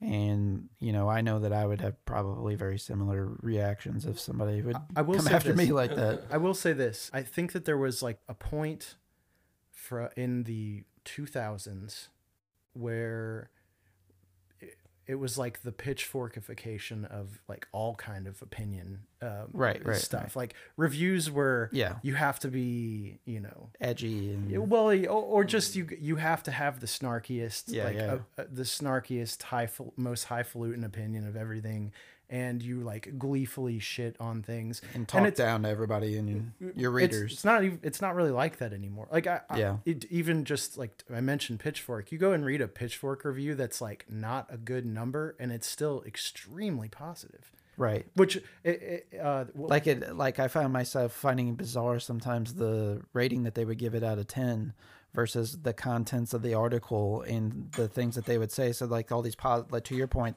all these positive laden phrases in there, and then you go look up at the final score, and it's like Like a six. yeah, like a six point nine, Yeah. and I'm like, what the hell? Like I don't. Right. That, Well, and I, I think people are just no one wants to. I don't think anyone wanted to read that shit then. Nobody wants to read somebody be a dick, or maybe they do. I don't. I guess I.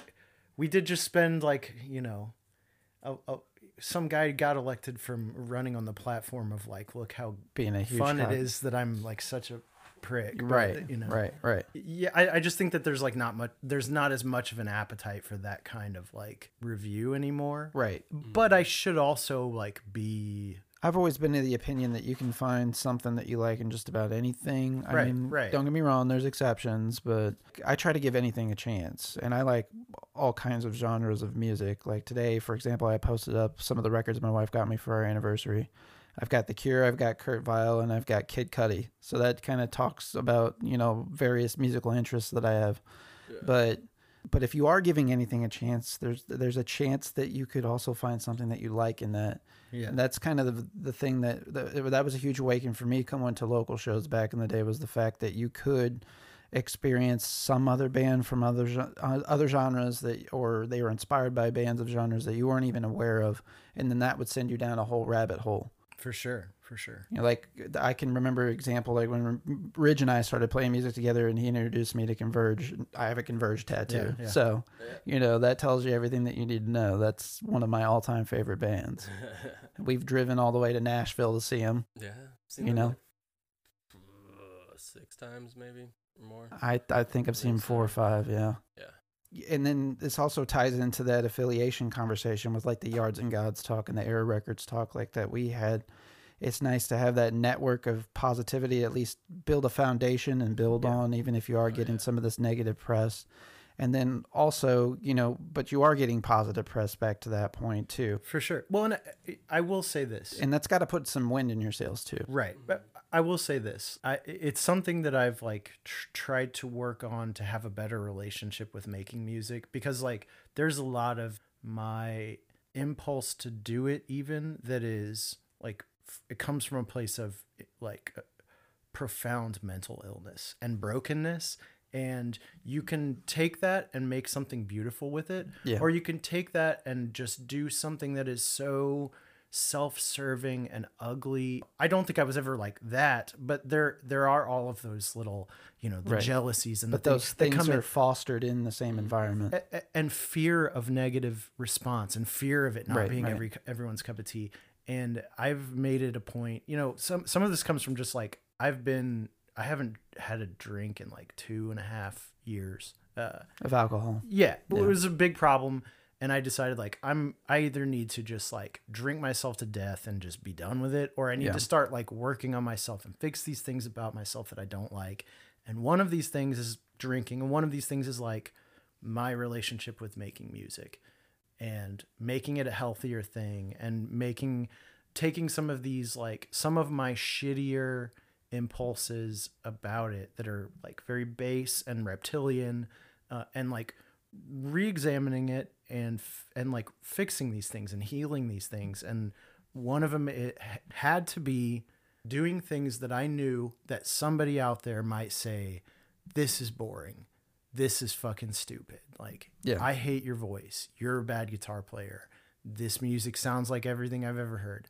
All, all of the criticisms you could volley at a fucking indie rock band from Missouri. Sure. uh, like Absolutely. be prepared for those things because if you go into it with the just paralyzed in fear you are not going to take the risks that you need to take Right, with the right. song you're not going to put yourself out there. You're not going to be able to be vulnerable in any Right. way that anyone will ever connect with you.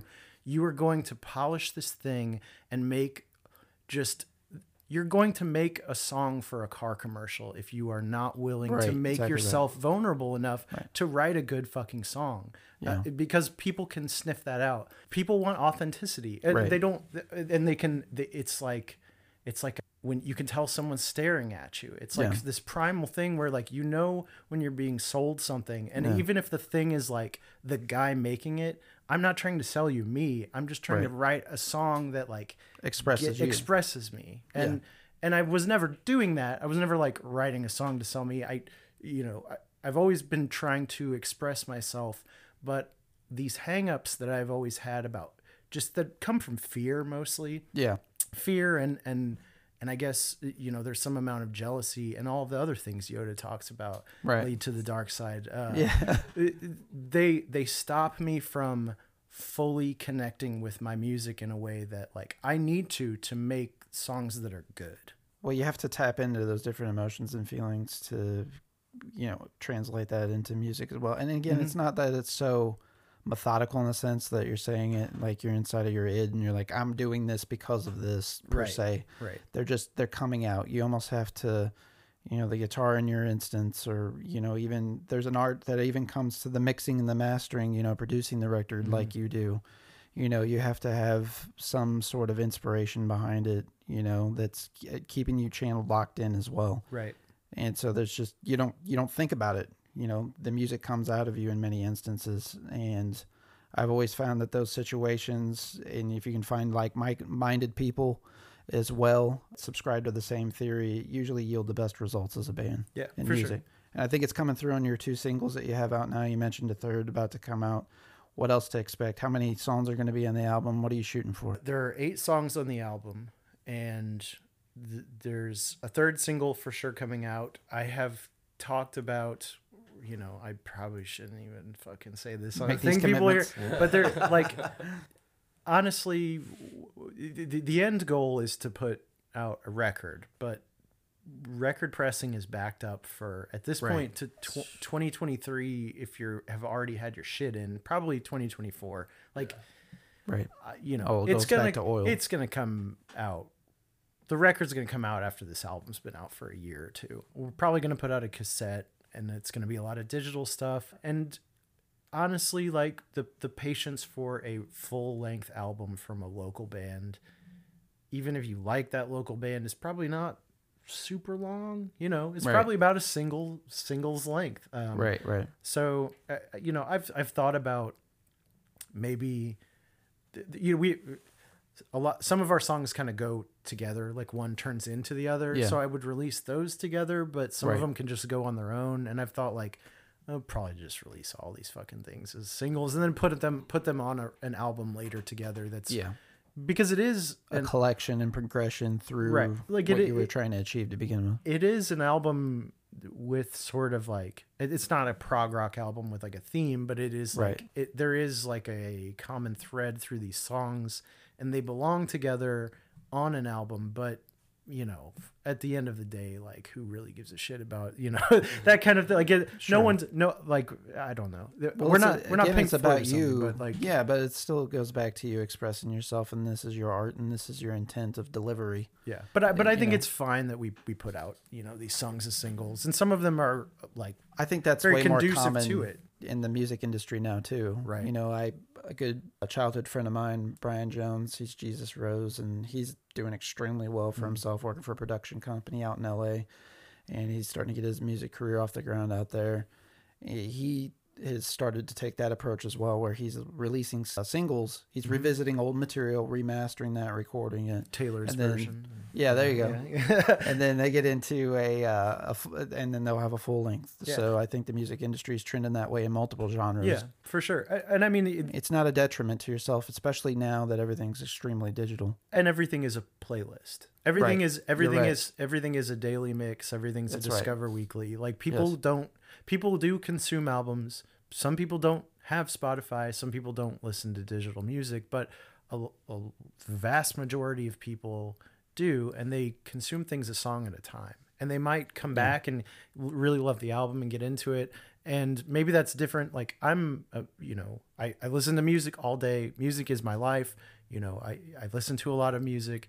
I do listen to Yeah. a lot of albums, but even I like listen to these fucking playlists all the time. And for Yeah. someone who just casually likes music or like yeah, I don't know. We prob- Sure. You know, I, I think that it is. It's the mode most people consume music. Yeah, it sucks even saying consume music, but Right, you know, right. You know what I mean? you could not get someone like say early 20s or even teens to sit through from start to finish Right. most records Yeah. I will say that I find these are the, the listening habits that I find in myself. So if I hear a song that I like from a band, of course I'm gonna go check the band out, mm-hmm. and I'll I'll clip around usually a few different singles from albums, whatever's in their top of their playlist. And then that one song that brought me to them specifically, I'll go to that record specifically and I'll listen mm-hmm. to the songs around it. And then I might listen to that whole record all the way through. That's usually kind of my listening habits. But I know that I'm unusual in that way. And I know a lot of my audio time's taken up with listening to podcasts too. Mm-hmm. But that's kind of my relationship with, you know, whenever I'm looking for a band. But you're right to say that it's trending toward the playlist feature. for sure. And- well, but I mean, it like for a lot of stuff, like how do you even hear about it in the first place? And for us, it's like Right. you know, such a small amount of people even know who we are that most of the people who hear us are gonna be people who are hearing us for the first time, and it's not gonna be because they were like. Well, I gotta listen to this enemy airship mhm. full fucking album. Like Right, right. nobody's doing that. Right, I'm not under any Pressure. you know Right, in that well, regard. well i'm just like i'm not delusional in that i'm thinking somebody's like i gotta sit down and put the Sure. headphones on in Sure. the dark and Yeah. smoke a whole joint and listen to this band i've never fucking heard of from nowhere you know like they're gonna just hear it on a playlist and if they think it sounds good they might listen to the song again and if they really like it they might go listen to one or two other songs and if they really like that Yeah. maybe they'll go listen to a full album yeah Well, you're re- you're You recording. described what's, what's going to happen when that album comes out and what I'm going to do. Yeah, just exactly. What like, Put some headphones I'll know on. who you are. Then, Smoke a but- joint. Yeah. Get a get a hog leg rolling. I've heard that it it uh it's good for it's good drug music, and that's really all I could hope for. Yeah, that, that- that's one of the highest compliments you can get, Yeah, honestly. yeah. So you talked about earlier too, one of your friends making, I guess, a video for one of the singles. Is that right? Or, Yeah, yeah, for false economy. Um, and it was like not really a thing we solicited him to do. Uh, Is there a? Well, I asked that to ask this. Is there a thought that you're gonna maybe do some video production with some of this? I mean, I see some, kind of the story approach. funny you mentioned that. We uh we were going to do a video for New Tanuki Suit, um, and we just ran out of time. Um, and like a bunch of shit happened, uh, you know, like in our personal lives, and and so like Yeah. we just we didn't have time to do it. Uh, the idea was gonna be we buy. I already I do actually own one of it was like a Luigi costume, but with like Yeah. a raccoon tail Yeah. and like the raccoon ears and a and a burglar mask Yeah. and we were gonna put Logan in it. And at first, that was gonna be like the album cover, like him crawling out of a dumpster. And uh, but but then I then we were like, what if we made what if we made like a whole video? And then it was like first we were all gonna be Luigi, and then we were like me and Michael had a fight over who was gonna be Waluigi and Wario, and about Oh who was actually five foot eight. Um, Michael says that he's taller than me, and I just don't think I don't see how that's possible. Um, uh, but the, so at what we were just like waiting for somebody to order the Wario and Waluigi costumes, and we had this like big script. There's gonna be like a Mario tennis thing where Michael like freaks out. Like, uh, what's the tennis player that? um like goes crazy he was on curb your enthusiasm too um you know I'm Oh, John McEnroe. John McEnroe. Yeah. Like Yeah. was gonna have like a John McEnroe like freak Yeah. out on the tennis courts at Hell the park by his house, and we were gonna try to get go karts, and then we were gonna. th- So in the third act, uh, someone was gonna take a bite of like Oh a king God. trumpet mushroom, and then I was gonna use After Effects to like make it look like they're tripping, and then I'm gonna Yeah. play like the guitar solo. Um, I don't know. It was That's a cool. it was a cool idea, cool idea. as I Yeah. this is like listening to someone describe a dream because it's Yeah. like who gives a fuck this is not interesting to listen to this idea that i had that we didn't actually ever do but i did spend like fucking $60 on like these overalls and like here here's here's the other thing that stopped this idea dead in its tracks i took a picture of myself in the costume and i sent it to my family group chat and my niece asked if i was a furry and I was like, "Oh, I can't do this now." You know? I talk about like, you know, don't be afraid of negative criticism, but I Yeah. can't let uh like a Let your niece. I can't let you a like gen- I can't let a zoomer call me a furry. I'm not gonna, it's not happening. Is there any other production that's coming behind the album that you're help that you're getting from other people? It, uh, you know, do do you see yourself making a video? Maybe employ somebody else's Um, talents or services to do so. I would like to. I don't I don't know what it would be for. I'm open to ideas, but my thing too is like a lot of the animation and stuff I do and a lot of the like so uh How are you doing the animation? Like After Effects Yeah. and I'm just drawing it. Yeah. Um, I want to I want to talk about this other thing in a minute related to this, but uh, like a lot of like I'm doing a, a whole lot of the stuff, and then also like uh, Michael's wife Liz is doing a lot of the artwork for like the, the covers and stuff, which Yeah. is awesome. Uh, she's done a fucking killer job with that. She's like- a graphic design major, isn't she? Well, she she graduated with yes, she's That's she's right. like worked in the industry and now Yeah. she freelances and she does awesome work and does like typography and and also animates and stuff. So Liz is awesome and her help is much much appreciated. But like a lot of the a lot of like the videos that I'll put on social media, like I do that stuff and like uh, you know the video was gonna have to be a thing that I mostly edited and and Yeah, I just and that, that's old can of worms. whenever I'm like doing the production stuff too, like it's Too much. stresses me out Yeah. so fucking bad because I also have a full time job and like Oh, I'm yeah. trying to maintain friendships and like relationships, and it just any moment that I'm not working on it, I can't sit down and watch TV. I can't play video games. I fucking desperately want to, but I if I'm not working on this, like I feel guilty, and that sucks. That's the thing I need Yeah. to work on but yeah, I just don't want to take on this like whole other thing. I think I had some appetite for it with New Tanuki Suit, and then I, I kind of just thinking about what all it would take and what that would do to my my time Yes. would delay the album substantially if I tried to do it. So I can relate. so I'm absolutely open to, you know, if somebody comes to me and they're like, I've got this great idea for a video and I want to shoot it and you know, it's Yeah. basically like our song is just a vehicle for something they want to do. y- you Yeah. know, we can talk, you know, I'm open to it, but like I don't know. Large I'm- bills only in the briefcase, unmarked. I mean, so- I don't even. I, they don't have to. You know. It would be cool to have a video. I think the other thing is like people are more likely to listen to a song if there's a music video. Oh, Yeah. most definitely. So there's a whole thing. I know it's marketing. Here we go.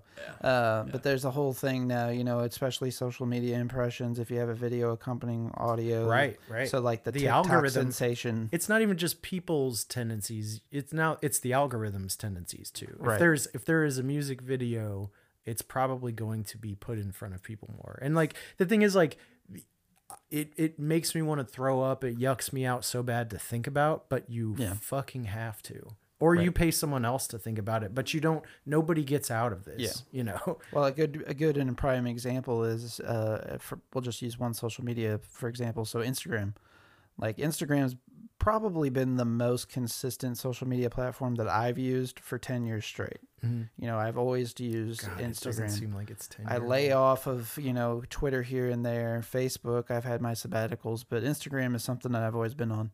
And the attraction to that originally was the fact that it was it, there was a simplicity. You could post a picture, yeah, you could leave a comment. I Mhm. think that expanded to like more letters, but I think there was even a limit on that initially. But you, it's you're putting up a picture, and then that became a portfolio of pictures that you could put up, and then that turned into video that you could put up video clips And where a- they tried to go head to head with Vine. now, you know And you know now they're going head to head with you know they have their own versions of TikTok essentially with their reels and so on and so forth. Right. So I know that in my feed, for example, as I'm doom scrolling, over fifty percent are videos now in some Mhm. shape, form, or variety. Whether it's a video post on your feed or it's a a, a reel that's being made. right right So that's that is where even the music industry is moving towards, as sad as it is, and unfortunately, it's got to be in 15 second sound bites in Mhm. some instances.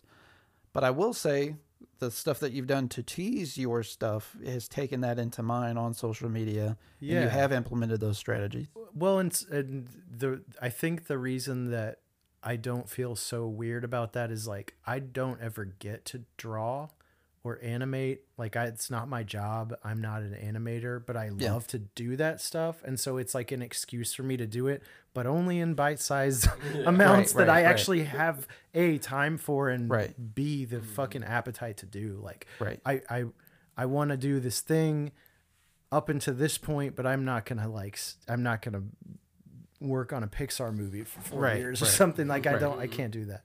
But one thing I wanted to touch on, there's this whole process for the like video accompaniment, which you know, like Spotify has like the canvases now. Right. Whenever you're listening to a song, it plays That's like right. a looping video. Yeah. So one of my things is like I want all these songs to have canvas videos. Um, Yeah. and I don't want them to all to be the same. And so I'm making like bespoke ones for each song. And for this one, like the theme, there's not a lot lamer in the world than uh, some guy being like, "I'll tell you what this song is about." How you know? going? it was about when I went through a hard time. It's about my my thoughts about aliens, and uh, it's about my thoughts about X X or Right. Y. No one gives a shit what your fucking song is about. Probably, probably a handful of people. No one gives a shit Sure. about what my song is about. The song is about but here we go. Strap Uh, in. N- none of them are like about anything concretely. I'm not sitting down and writing a story about like Yeah. a, a guy does X, Y, then this happens and this happens. Yeah, it's but not like it's procedural drama per se. there's like fear of artificial intelligence and fear of it's some of the to- some of the themes visited in the Animatrix. uh, for real though, it is some of the themes Yeah. visited in the Animatrix. Uh, I'm laughing, but it is But- fucking Oh, yeah.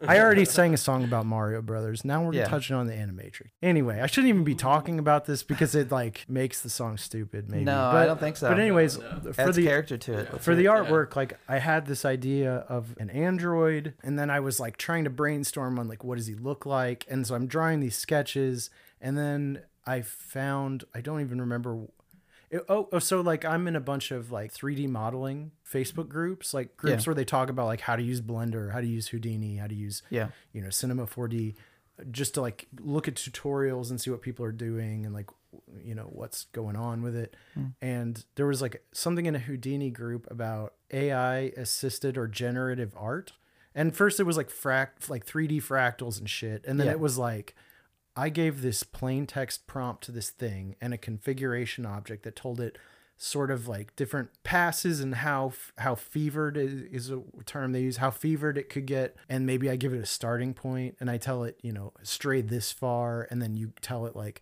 do it in the style of x and y. And i was like this is fucking crazy. So i tried it out. Yeah. and at first i said well and i can even show you these pictures. They're bonkers. Yeah. First, I was like, Android, segmented limbs, visible wires. And I thought it was going to give me a drawing. It mm-hmm. gave me photographs, 30 photographs that it dreamed up of this, these like robots that don't exist. They were not humanoid looking. So this thing will just take a plain text prompt and give you what That's you. insane. And so the next one, I was like, I just added onto the end of it drawing of, and then I put like white colored pencil on black paper and then it gave me this whole other set of just nightmare fuel and so i kind of figured out how to use it and i also figured out how to like give it a starting point so i would give it i would draw something like a vague thing Right.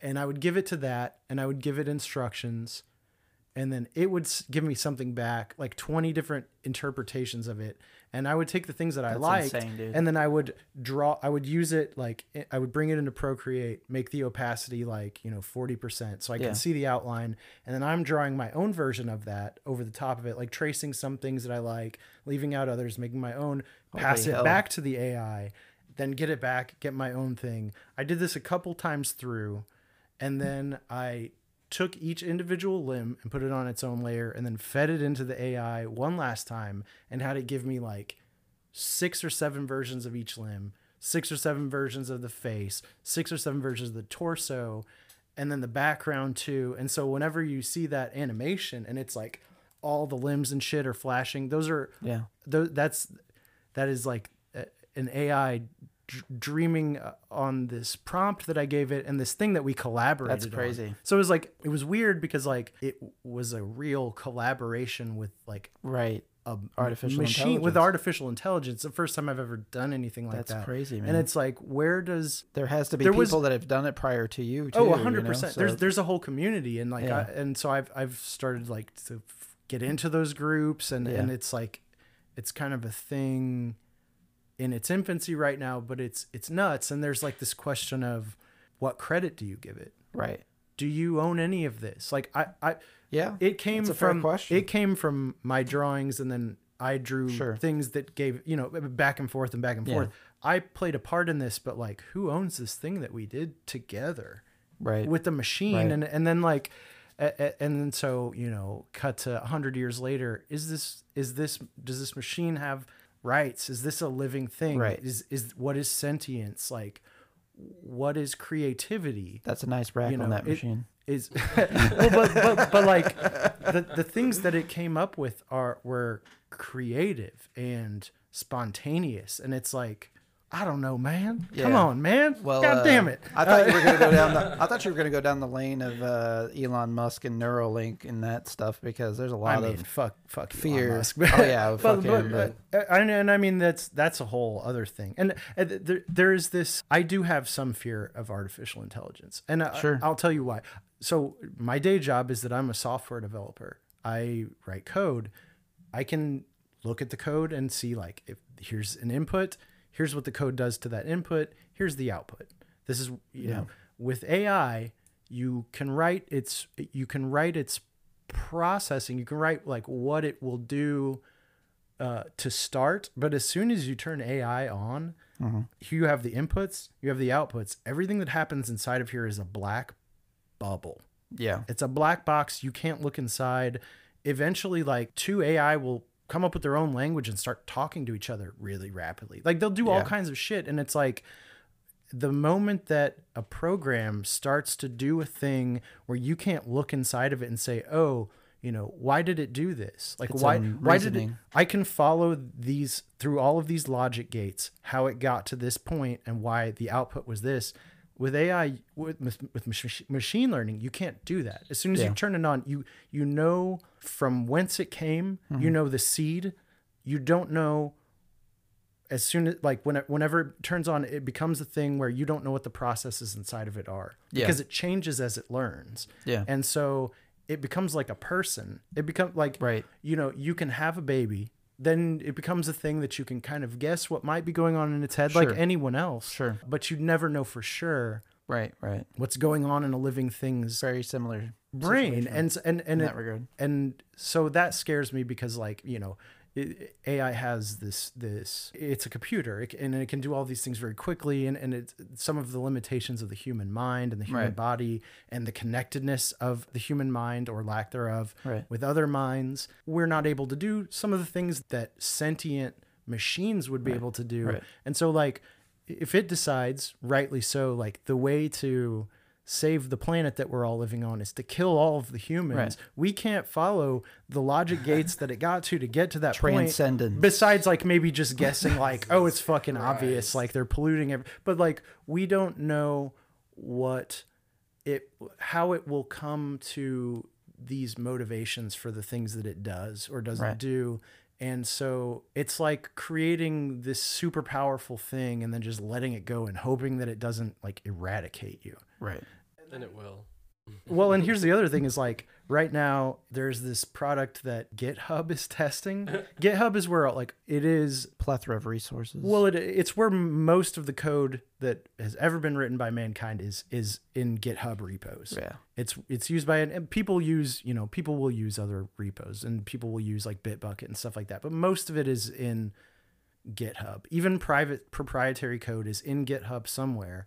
GitHub can look at all that code. It can see all that code. They're they're testing out this thing called Copilot, which has access to all of that code, looks through all of that code, and tries to guess what based on what informed it looks around in your code and it says Yeah. like you're doing this. Here's what you, we think that. Here's what it, I think that the next line. It suggests things to you in a way that is like, I mean, it's already happening. a intelligent it's not just intellisense based off context clues it's like intelligent because it's it's referencing all of the code that's ever been written Right. and all of the patterns that it sees and what you're trying to do based on what it knows Right.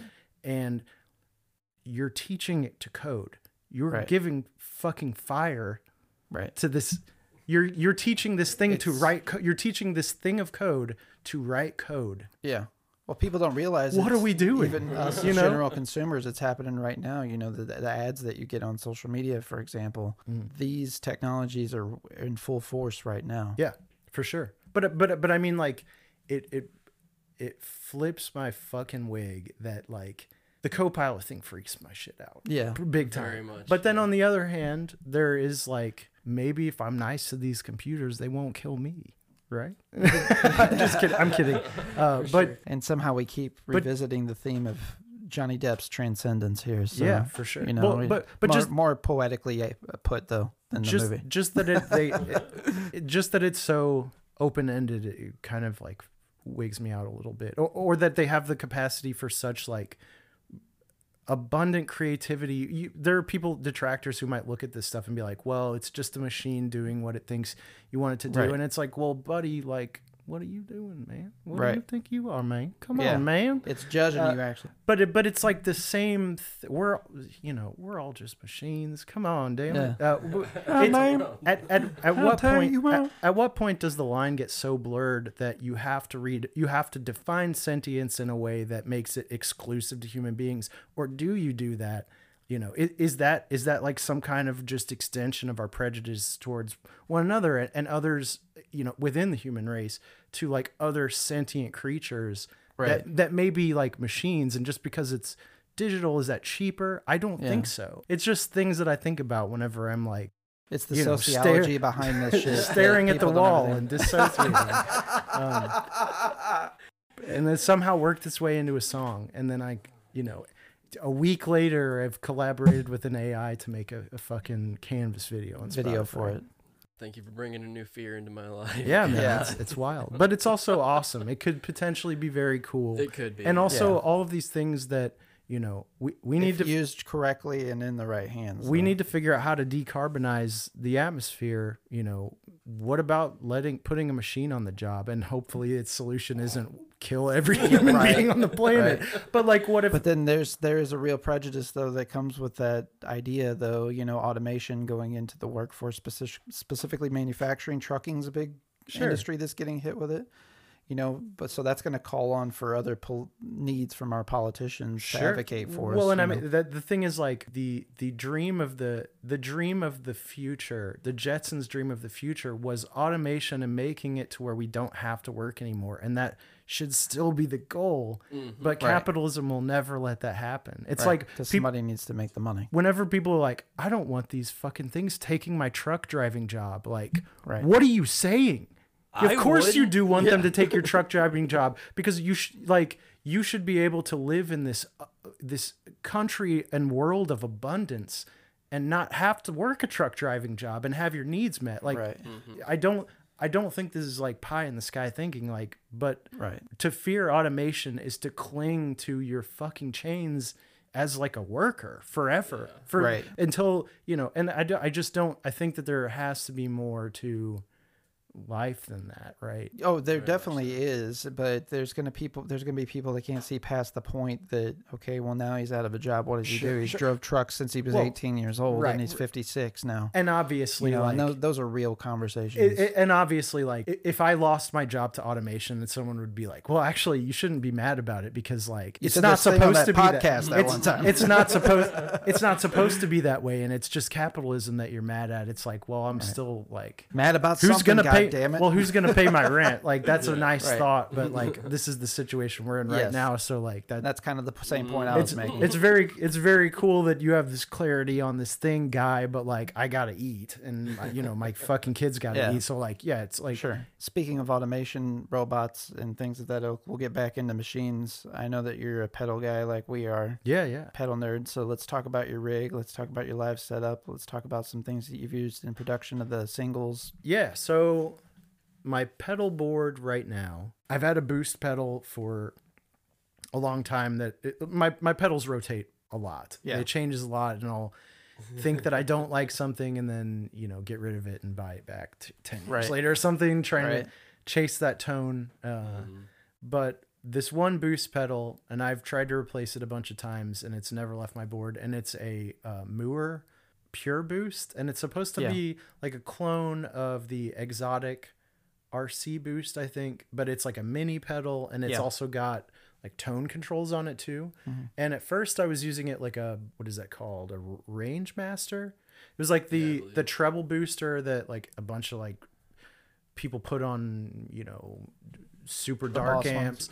Well, it was like like a British Vox amp. People will put a, a treble booster on. I think like Eric Clapton did that. I think a lot of people did that. Hmm. But it gets like a good. It, it gets like a really nice tone, and it cuts through with these sort of dark sounding amps. Like you get Yeah. you get this, and it doesn't get woolly. So I I use that. I don't ever push it to distortion. I don't actually use distortion or fuzz or, or anything like that. I just use like a couple of phases of boost to go into the Okay. to go into the preamp uh, to go into the amp to goose the amp into like Yeah. I would say mild overdrive ever at, at, at the most gainy. I just never really found like a distortion or fuzz pedal that I bonded with, except I take that back. There was an there was a Zvex woolly mammoth fuzz that had a Oh, yeah. pinch control. Yeah. That pinch control sounds nuts. Yeah. Like I don't know what I would do with that except unless Yeah. I was in like a Tame Impala cover band, but like the sound of that shit is very cool. So it's uh, Electro Harmonix made a Ho- Holy Stain pedal. yeah, yeah. That has some similar effects. I have that pedal. I fell in love with that because Doesn't that have like verb and stuff on it yeah, too? Yeah, yeah. Yep, it sure does. So that I I fell in love with it because we tried it out at Guitar Center way back in the day whenever we were doing the Weaver statue stuff. Yeah, and Joey, played was in the band, and Joey ended up buying one that Yeah. day. He and I oh, liked did it so buy it much. Yeah, Oh, okay. He I bought it at Guitar Center. had it. And so he ended up getting it and, and used it, and it sounded really good with his rig. He had a baritone scale guitar, and I think he played. Didn't he play through Michael's Plexi for a while? Cool. for a little bit. Before Yeah. that, it was a California. Um, it was a s- And then was some kind of his- strange Marshall like fifty or sixty watt. Like it was a very Yeah, off number, off wattage, but it was it was cool. into the Mesa cab. Yeah, Right. Yeah. Yeah. Which I mean, you could pretty much put anything into a Mesa cab, and it's gonna just sound like a wall. of. Yeah, wall sound for sure. Uh, but I'd b- done carrying those things forever though. oh I yeah, think short of like that, that like just being really enamored with that pinched fuzz sound. Like I, Sure. I don't use a lot of distortion. I, I use like a couple of delays in serial. Like so, I'll Yeah. have I always and this is like my uh, my always on pedal. I have like a Space Echo, like the Boss Space Yeah. Echo pedal, Yeah. which they came out with a new one. Yeah, those Uh, look so cool. Yes, but oh yeah, the, there, there's a new Yeah. DDL4, Yes. which is cool.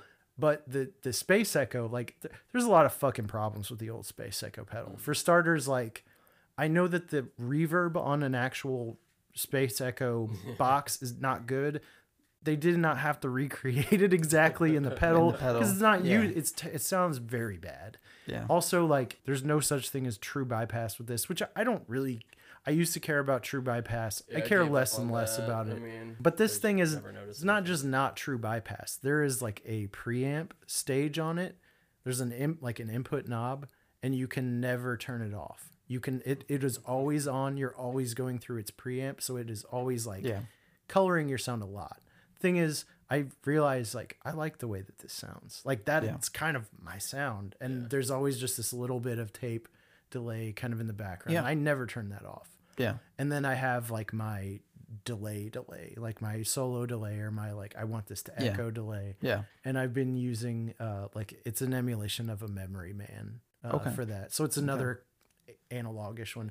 I like digital delays and Is I, that the emulation? Is that through your line six setup? yeah. So so for a while I was using all individual pedals and then a couple years ago I decided to try out the HX effects, which is like the Helix Yeah. Mm-hmm. but it doesn't have any of the amp stuff. And so I do the four cable method with it, which is like you go in into the input of the pedal and it's got sends. It's got two Yeah. send it's got two send and returns on it. Yeah. Uh, so instead of going into the input of the pedal and from the output of it into your amp, you go into the HX effects from the guitar, out from the send of the HX effects into the input of the amp, out from the effects send of the amp into the return of the HX effects, and from the output of the HX effects into the return of the amp. And so, what this allows you to do is for these multi effects pedals where you can move blocks around, yeah, the send is a block you can move around. So now I'm able to move the amp anywhere in the chain and I can put Yeah. stuff that's just like in front of the amp or just in the effects loop yeah. or just after everything. And so it's like That's too much high level thinking. It's for fucked my up. live well, live so- uh, performances. The way that I make that work though is I have like a buffer bay on the side of the pedal board where it's like always wired up that way, and I made like a cable snake mm. that's color coded. so like just Yeah. plug it into the three spots, and then plug my guitar into the buffer bay, and then like plug it into the right spots in the amp, and I don't have to think about what it's doing, but that's what it's doing. Yeah. And so now like it goes guitar, tuner, boost pedal into the, that whole fucking nightmare. Yeah. Mm-hmm. And then at the very end of that, I have a mini flashback, which is just like TC Electronics delay. And the reason that I even have it at all is for one thing, and it's I turned the reverse delay time all the way up to seven seconds, and then I mix it a certain way, like with the dry, and I can play something, and then it'll play a reverse delay back and it'll just Yeah. go on for fucking ever. And Yeah. so I'll do that like between songs and it makes this like really nice. yeah. As long as I don't play a bunch of shit that's out sound. of yeah, yeah, yeah. So I just have it because I don't like I'll I have to tune sometimes. Right. and that's all that pedal does. Right.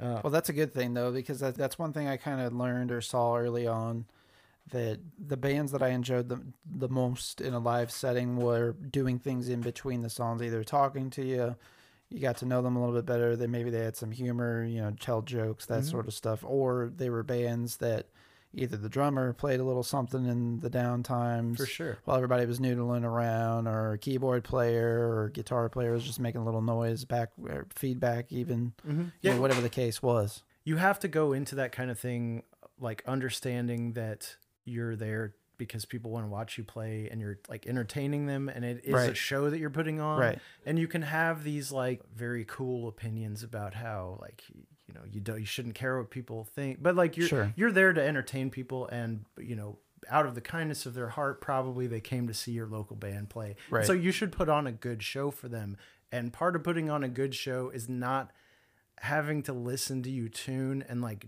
dick around on stage like Right. there's nothing that is you know takes people out of it or just Right. like lose a crowd immediately even after if you're playing great Yeah. and it's taken you all this time to tune and you're just like just dead fucking silence people Right, go to right, the right. bar Pe- Yeah. but if Yeah. if you have something going on It's a it's an attention thing Yeah. to put it shortly, you know, and we're in a again that instant satisfaction world now and every you know, you have to have something in front of somebody every 15 30 seconds to keep their Mhm. attention. But even still, like you want to go out there and put on this like good representation. Of, it, Sure, it's like a whole sure. thing that you're doing. It's a Yeah. whole experience you're trying to create. And well, that's what's going to bring people back out to watch you. That's what's going to bring people to the web to stream your songs on you know, search you out on Spotify or look at your Bandcamp or do Right. whatever. for sure, but but but also like it, that that is that's the whole like this is this is us in this this bite sized bit. This is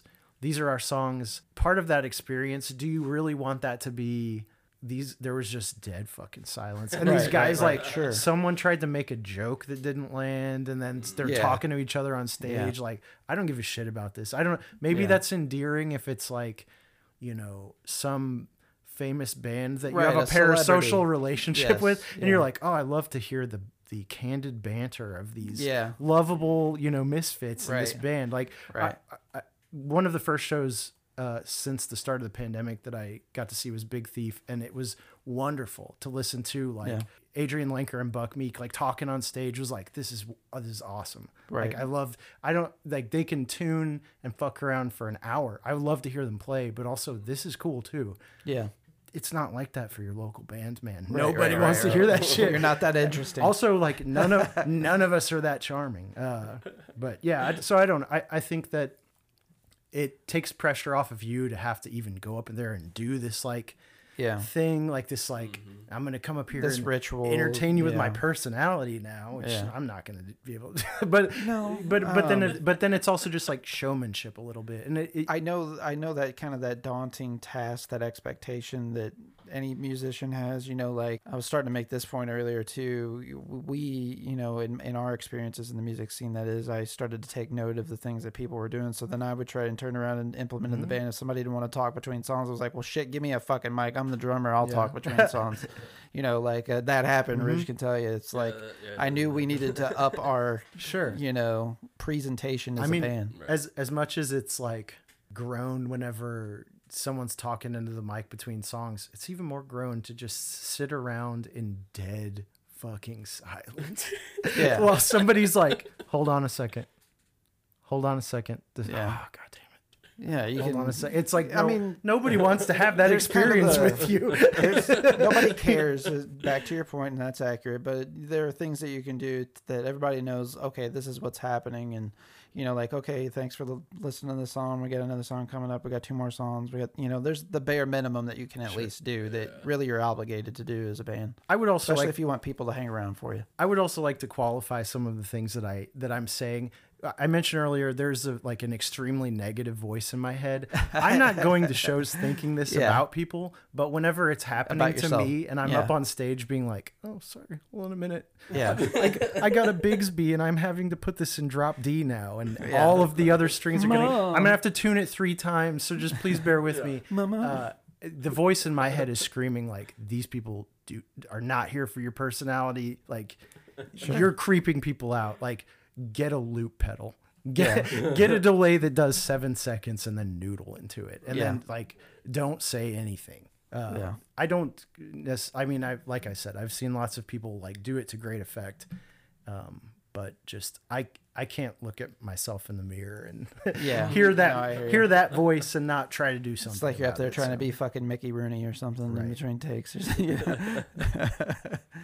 So you told us that a new single is coming up on the 27th. You're setting yourself to, not too much pressure. right? Yeah, and the reason I the reason I picked that day is it's Friday, and I don't know. Is it like I've just been releasing things on Friday because seem to be kind of what they're doing in music. Like Kendrick Lamar's new album comes out tomorrow. it now is this a thing just because of release radar, or did this exist before streaming? I think that streaming has pushed it in that direction because I think I remember a time, and I could be wrong about this, that music came out on a Tuesday, typically new music, Mhm. Yeah. And I think that shifted to Thursday, and now it's Friday mhm. in most cases. I mean, I think there's still some bands that follow some of the tradition release. Some people routes, just but- do it whenever, you know. But when you're somebody like, I mean, that's a bad example. Technically, that I use Kendrick Lamar. You can do what the fuck you want, but exactly. You know, or But J it, but it seems like like it, seems like there's like Friday is the day to do it. So yeah, yeah. I don't know why that is, but I was just like, well, I have to, you know, I have I to jump to- off the cliff with everybody Yeah. else. So, so Friday,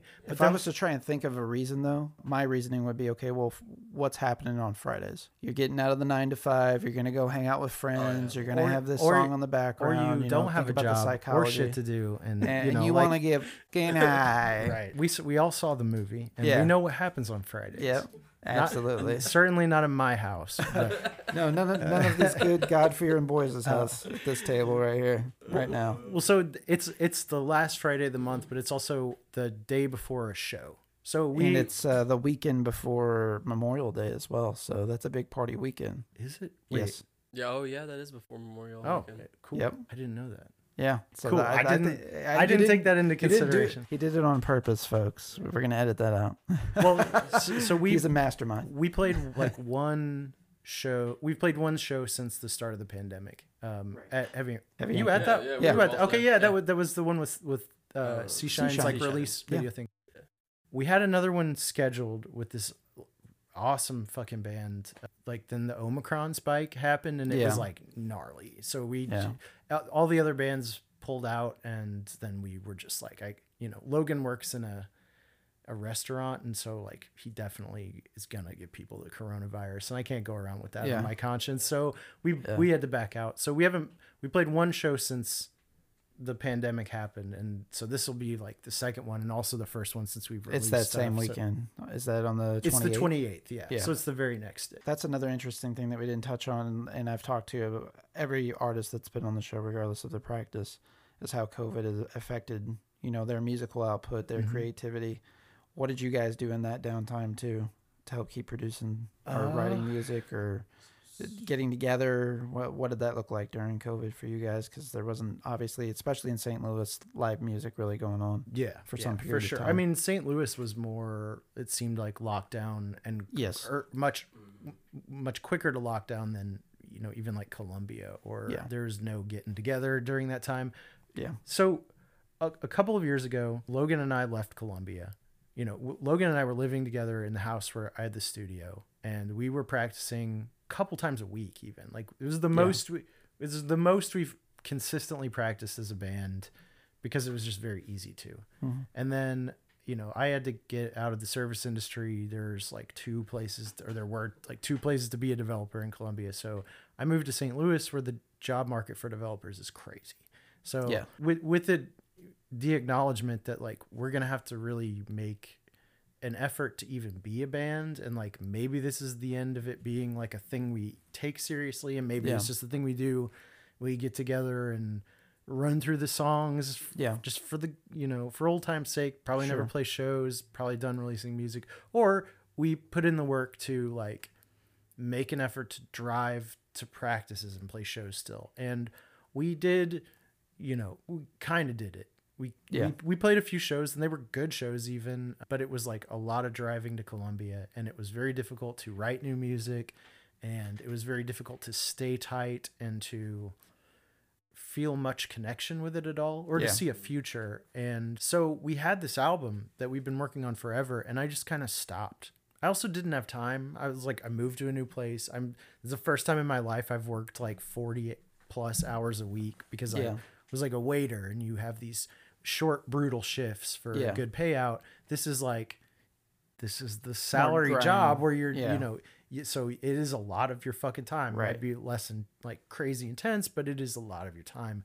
So like i just didn't have time to think about music or at least not at that point. I had to get on my feet. Yeah, same for logan. So we kind of shelved this thing for a couple years and then the pandemic started and like i'm writing a lot. I'm recording a lot not necessarily stuff that would work for the band or like Yeah. m- maybe I showed it to Mike and Logan and they were like that's cool. And I just kind of felt like they don't really like this so I'm going to keep this to myself.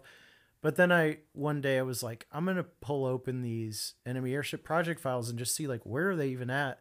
And some of them I was like this is fucking trash. I mean there's a, there's like a whole five six songs that were going to be on this record that are just like shelved or thrown away completely. But the there were some there's some really good stuff in it and I was like I'm to start working on this. I've got nothing else to do. yeah, So then I started working on it again and thinking like, "Oh, we're actually to release this." And then finally Michael moved to St. Louis and we had a place to practice because my place is not good for practicing and my cat can't stand that shit. So Yeah. we finally had a place to practice again and so we've been like I don't know. This feels like a new chapter, I guess.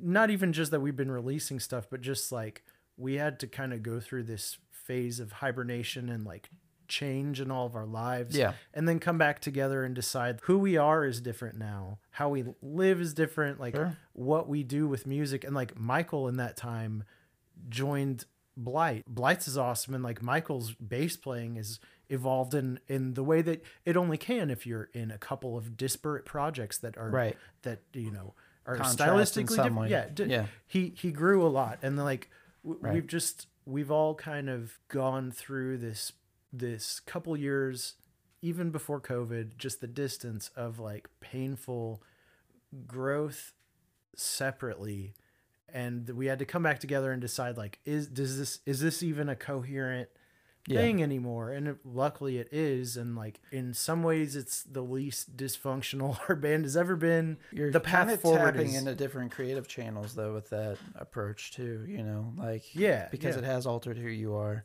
for sure for sure i mean it, it, it's also logan and i lived together for a long time Yeah. and so it was this kind of we're living the same life or we're living a lot Sure. we're living like together we're around each other all the time you know i know where you're coming from all the time um, Yeah. and now it's like i i'm alone a lot which is probably for the best you know and i'm i do well in isol in solitude not isolation solitude is Right. you know i choose to be alone a lot of the time because I need to be a little goblin and do my thing. And so there's not this obligatory like I, I got to walk by you whenever I go to take a shit or something. Yeah. Like so whenever we come together it's like whenever we connect it's intentional. It is Right. because we want to and Yeah. it's it's like I- think some of that too is like just Well, you don't take your relationship for granted exactly as much, too. exactly sure. i we don't i don't personally i don't take the band uh, I, I don't think i ever took it for granted but i take I've it's like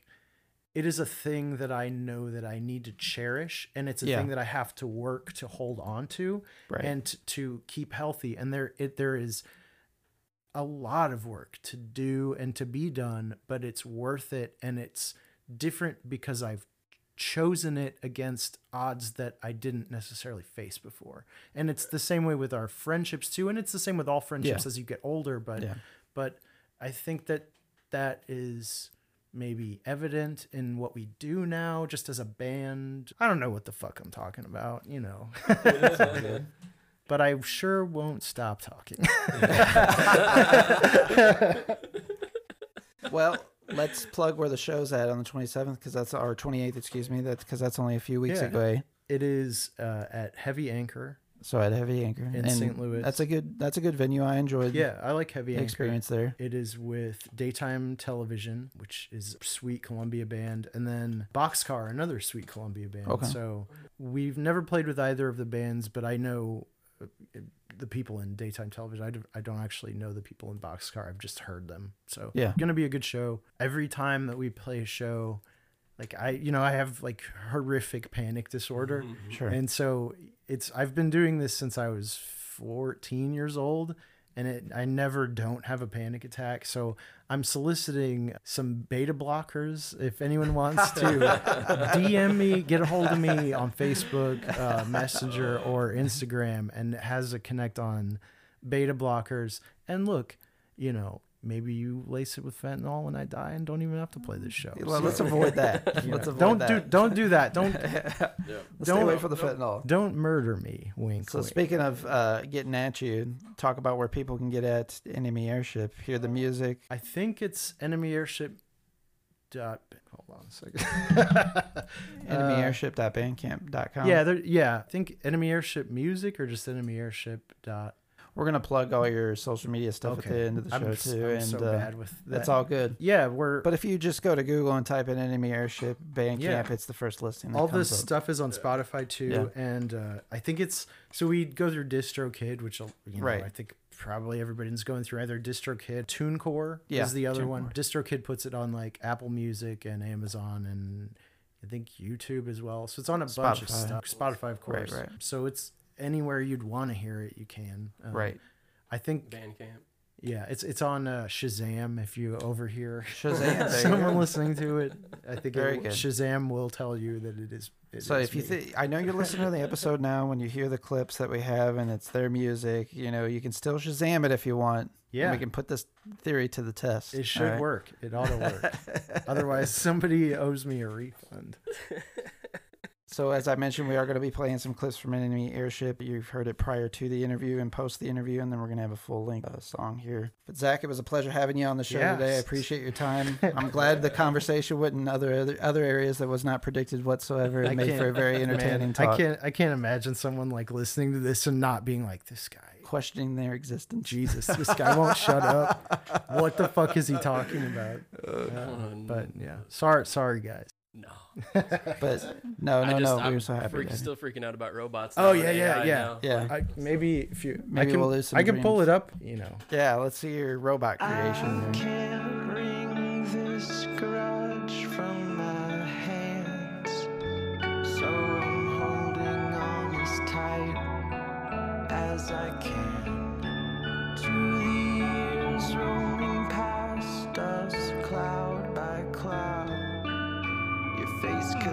the lines and I read them all aloud. While the compass can't move, so the pen don't rest. But as soon as it does, you're gonna fly out west. Are you stabling the nightmares you knew well? The sun goes down on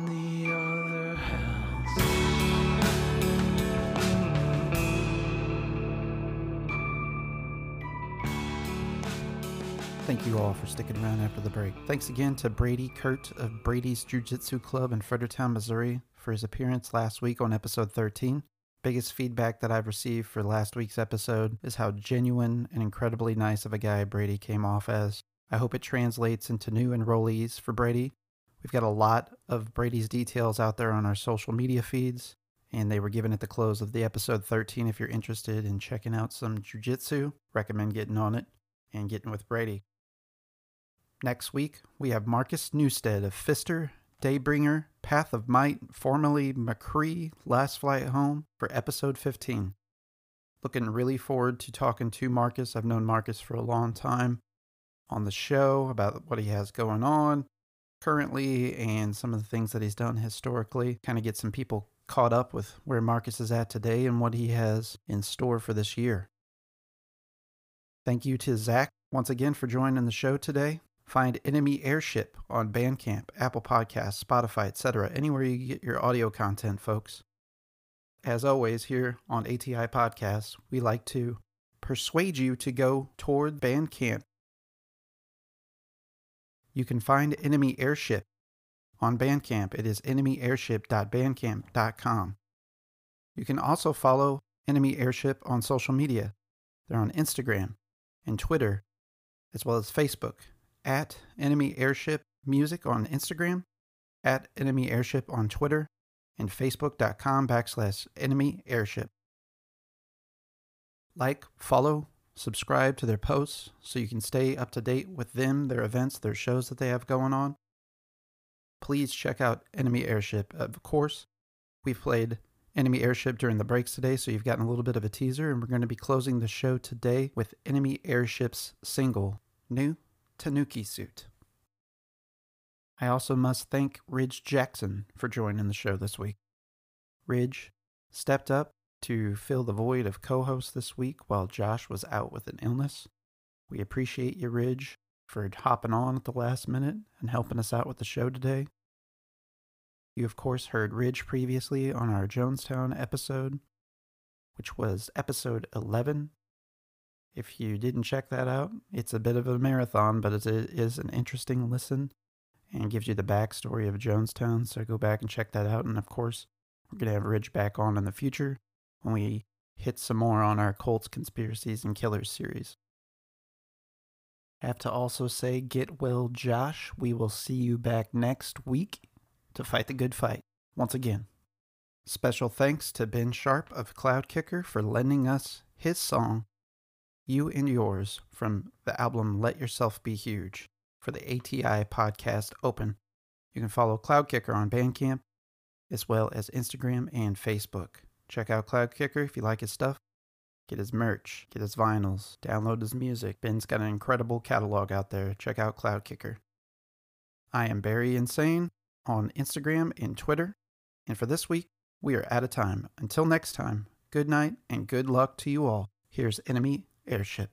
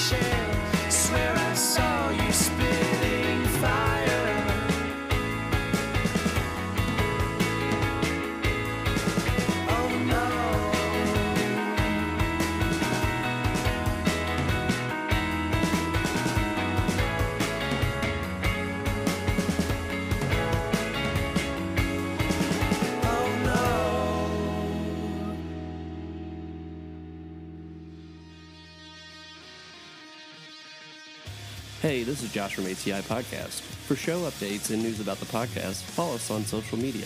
You can follow us on Facebook at facebook.com slash ATI Podcast 22, on Twitter at podcast underscore ATI, on Instagram at the ATI Podcast, on TikTok at ATI Podcast. DMs are always welcome. Have a question for the show? You can always email us at ATI Podcast Questions at gmail.com. Stay safe out there.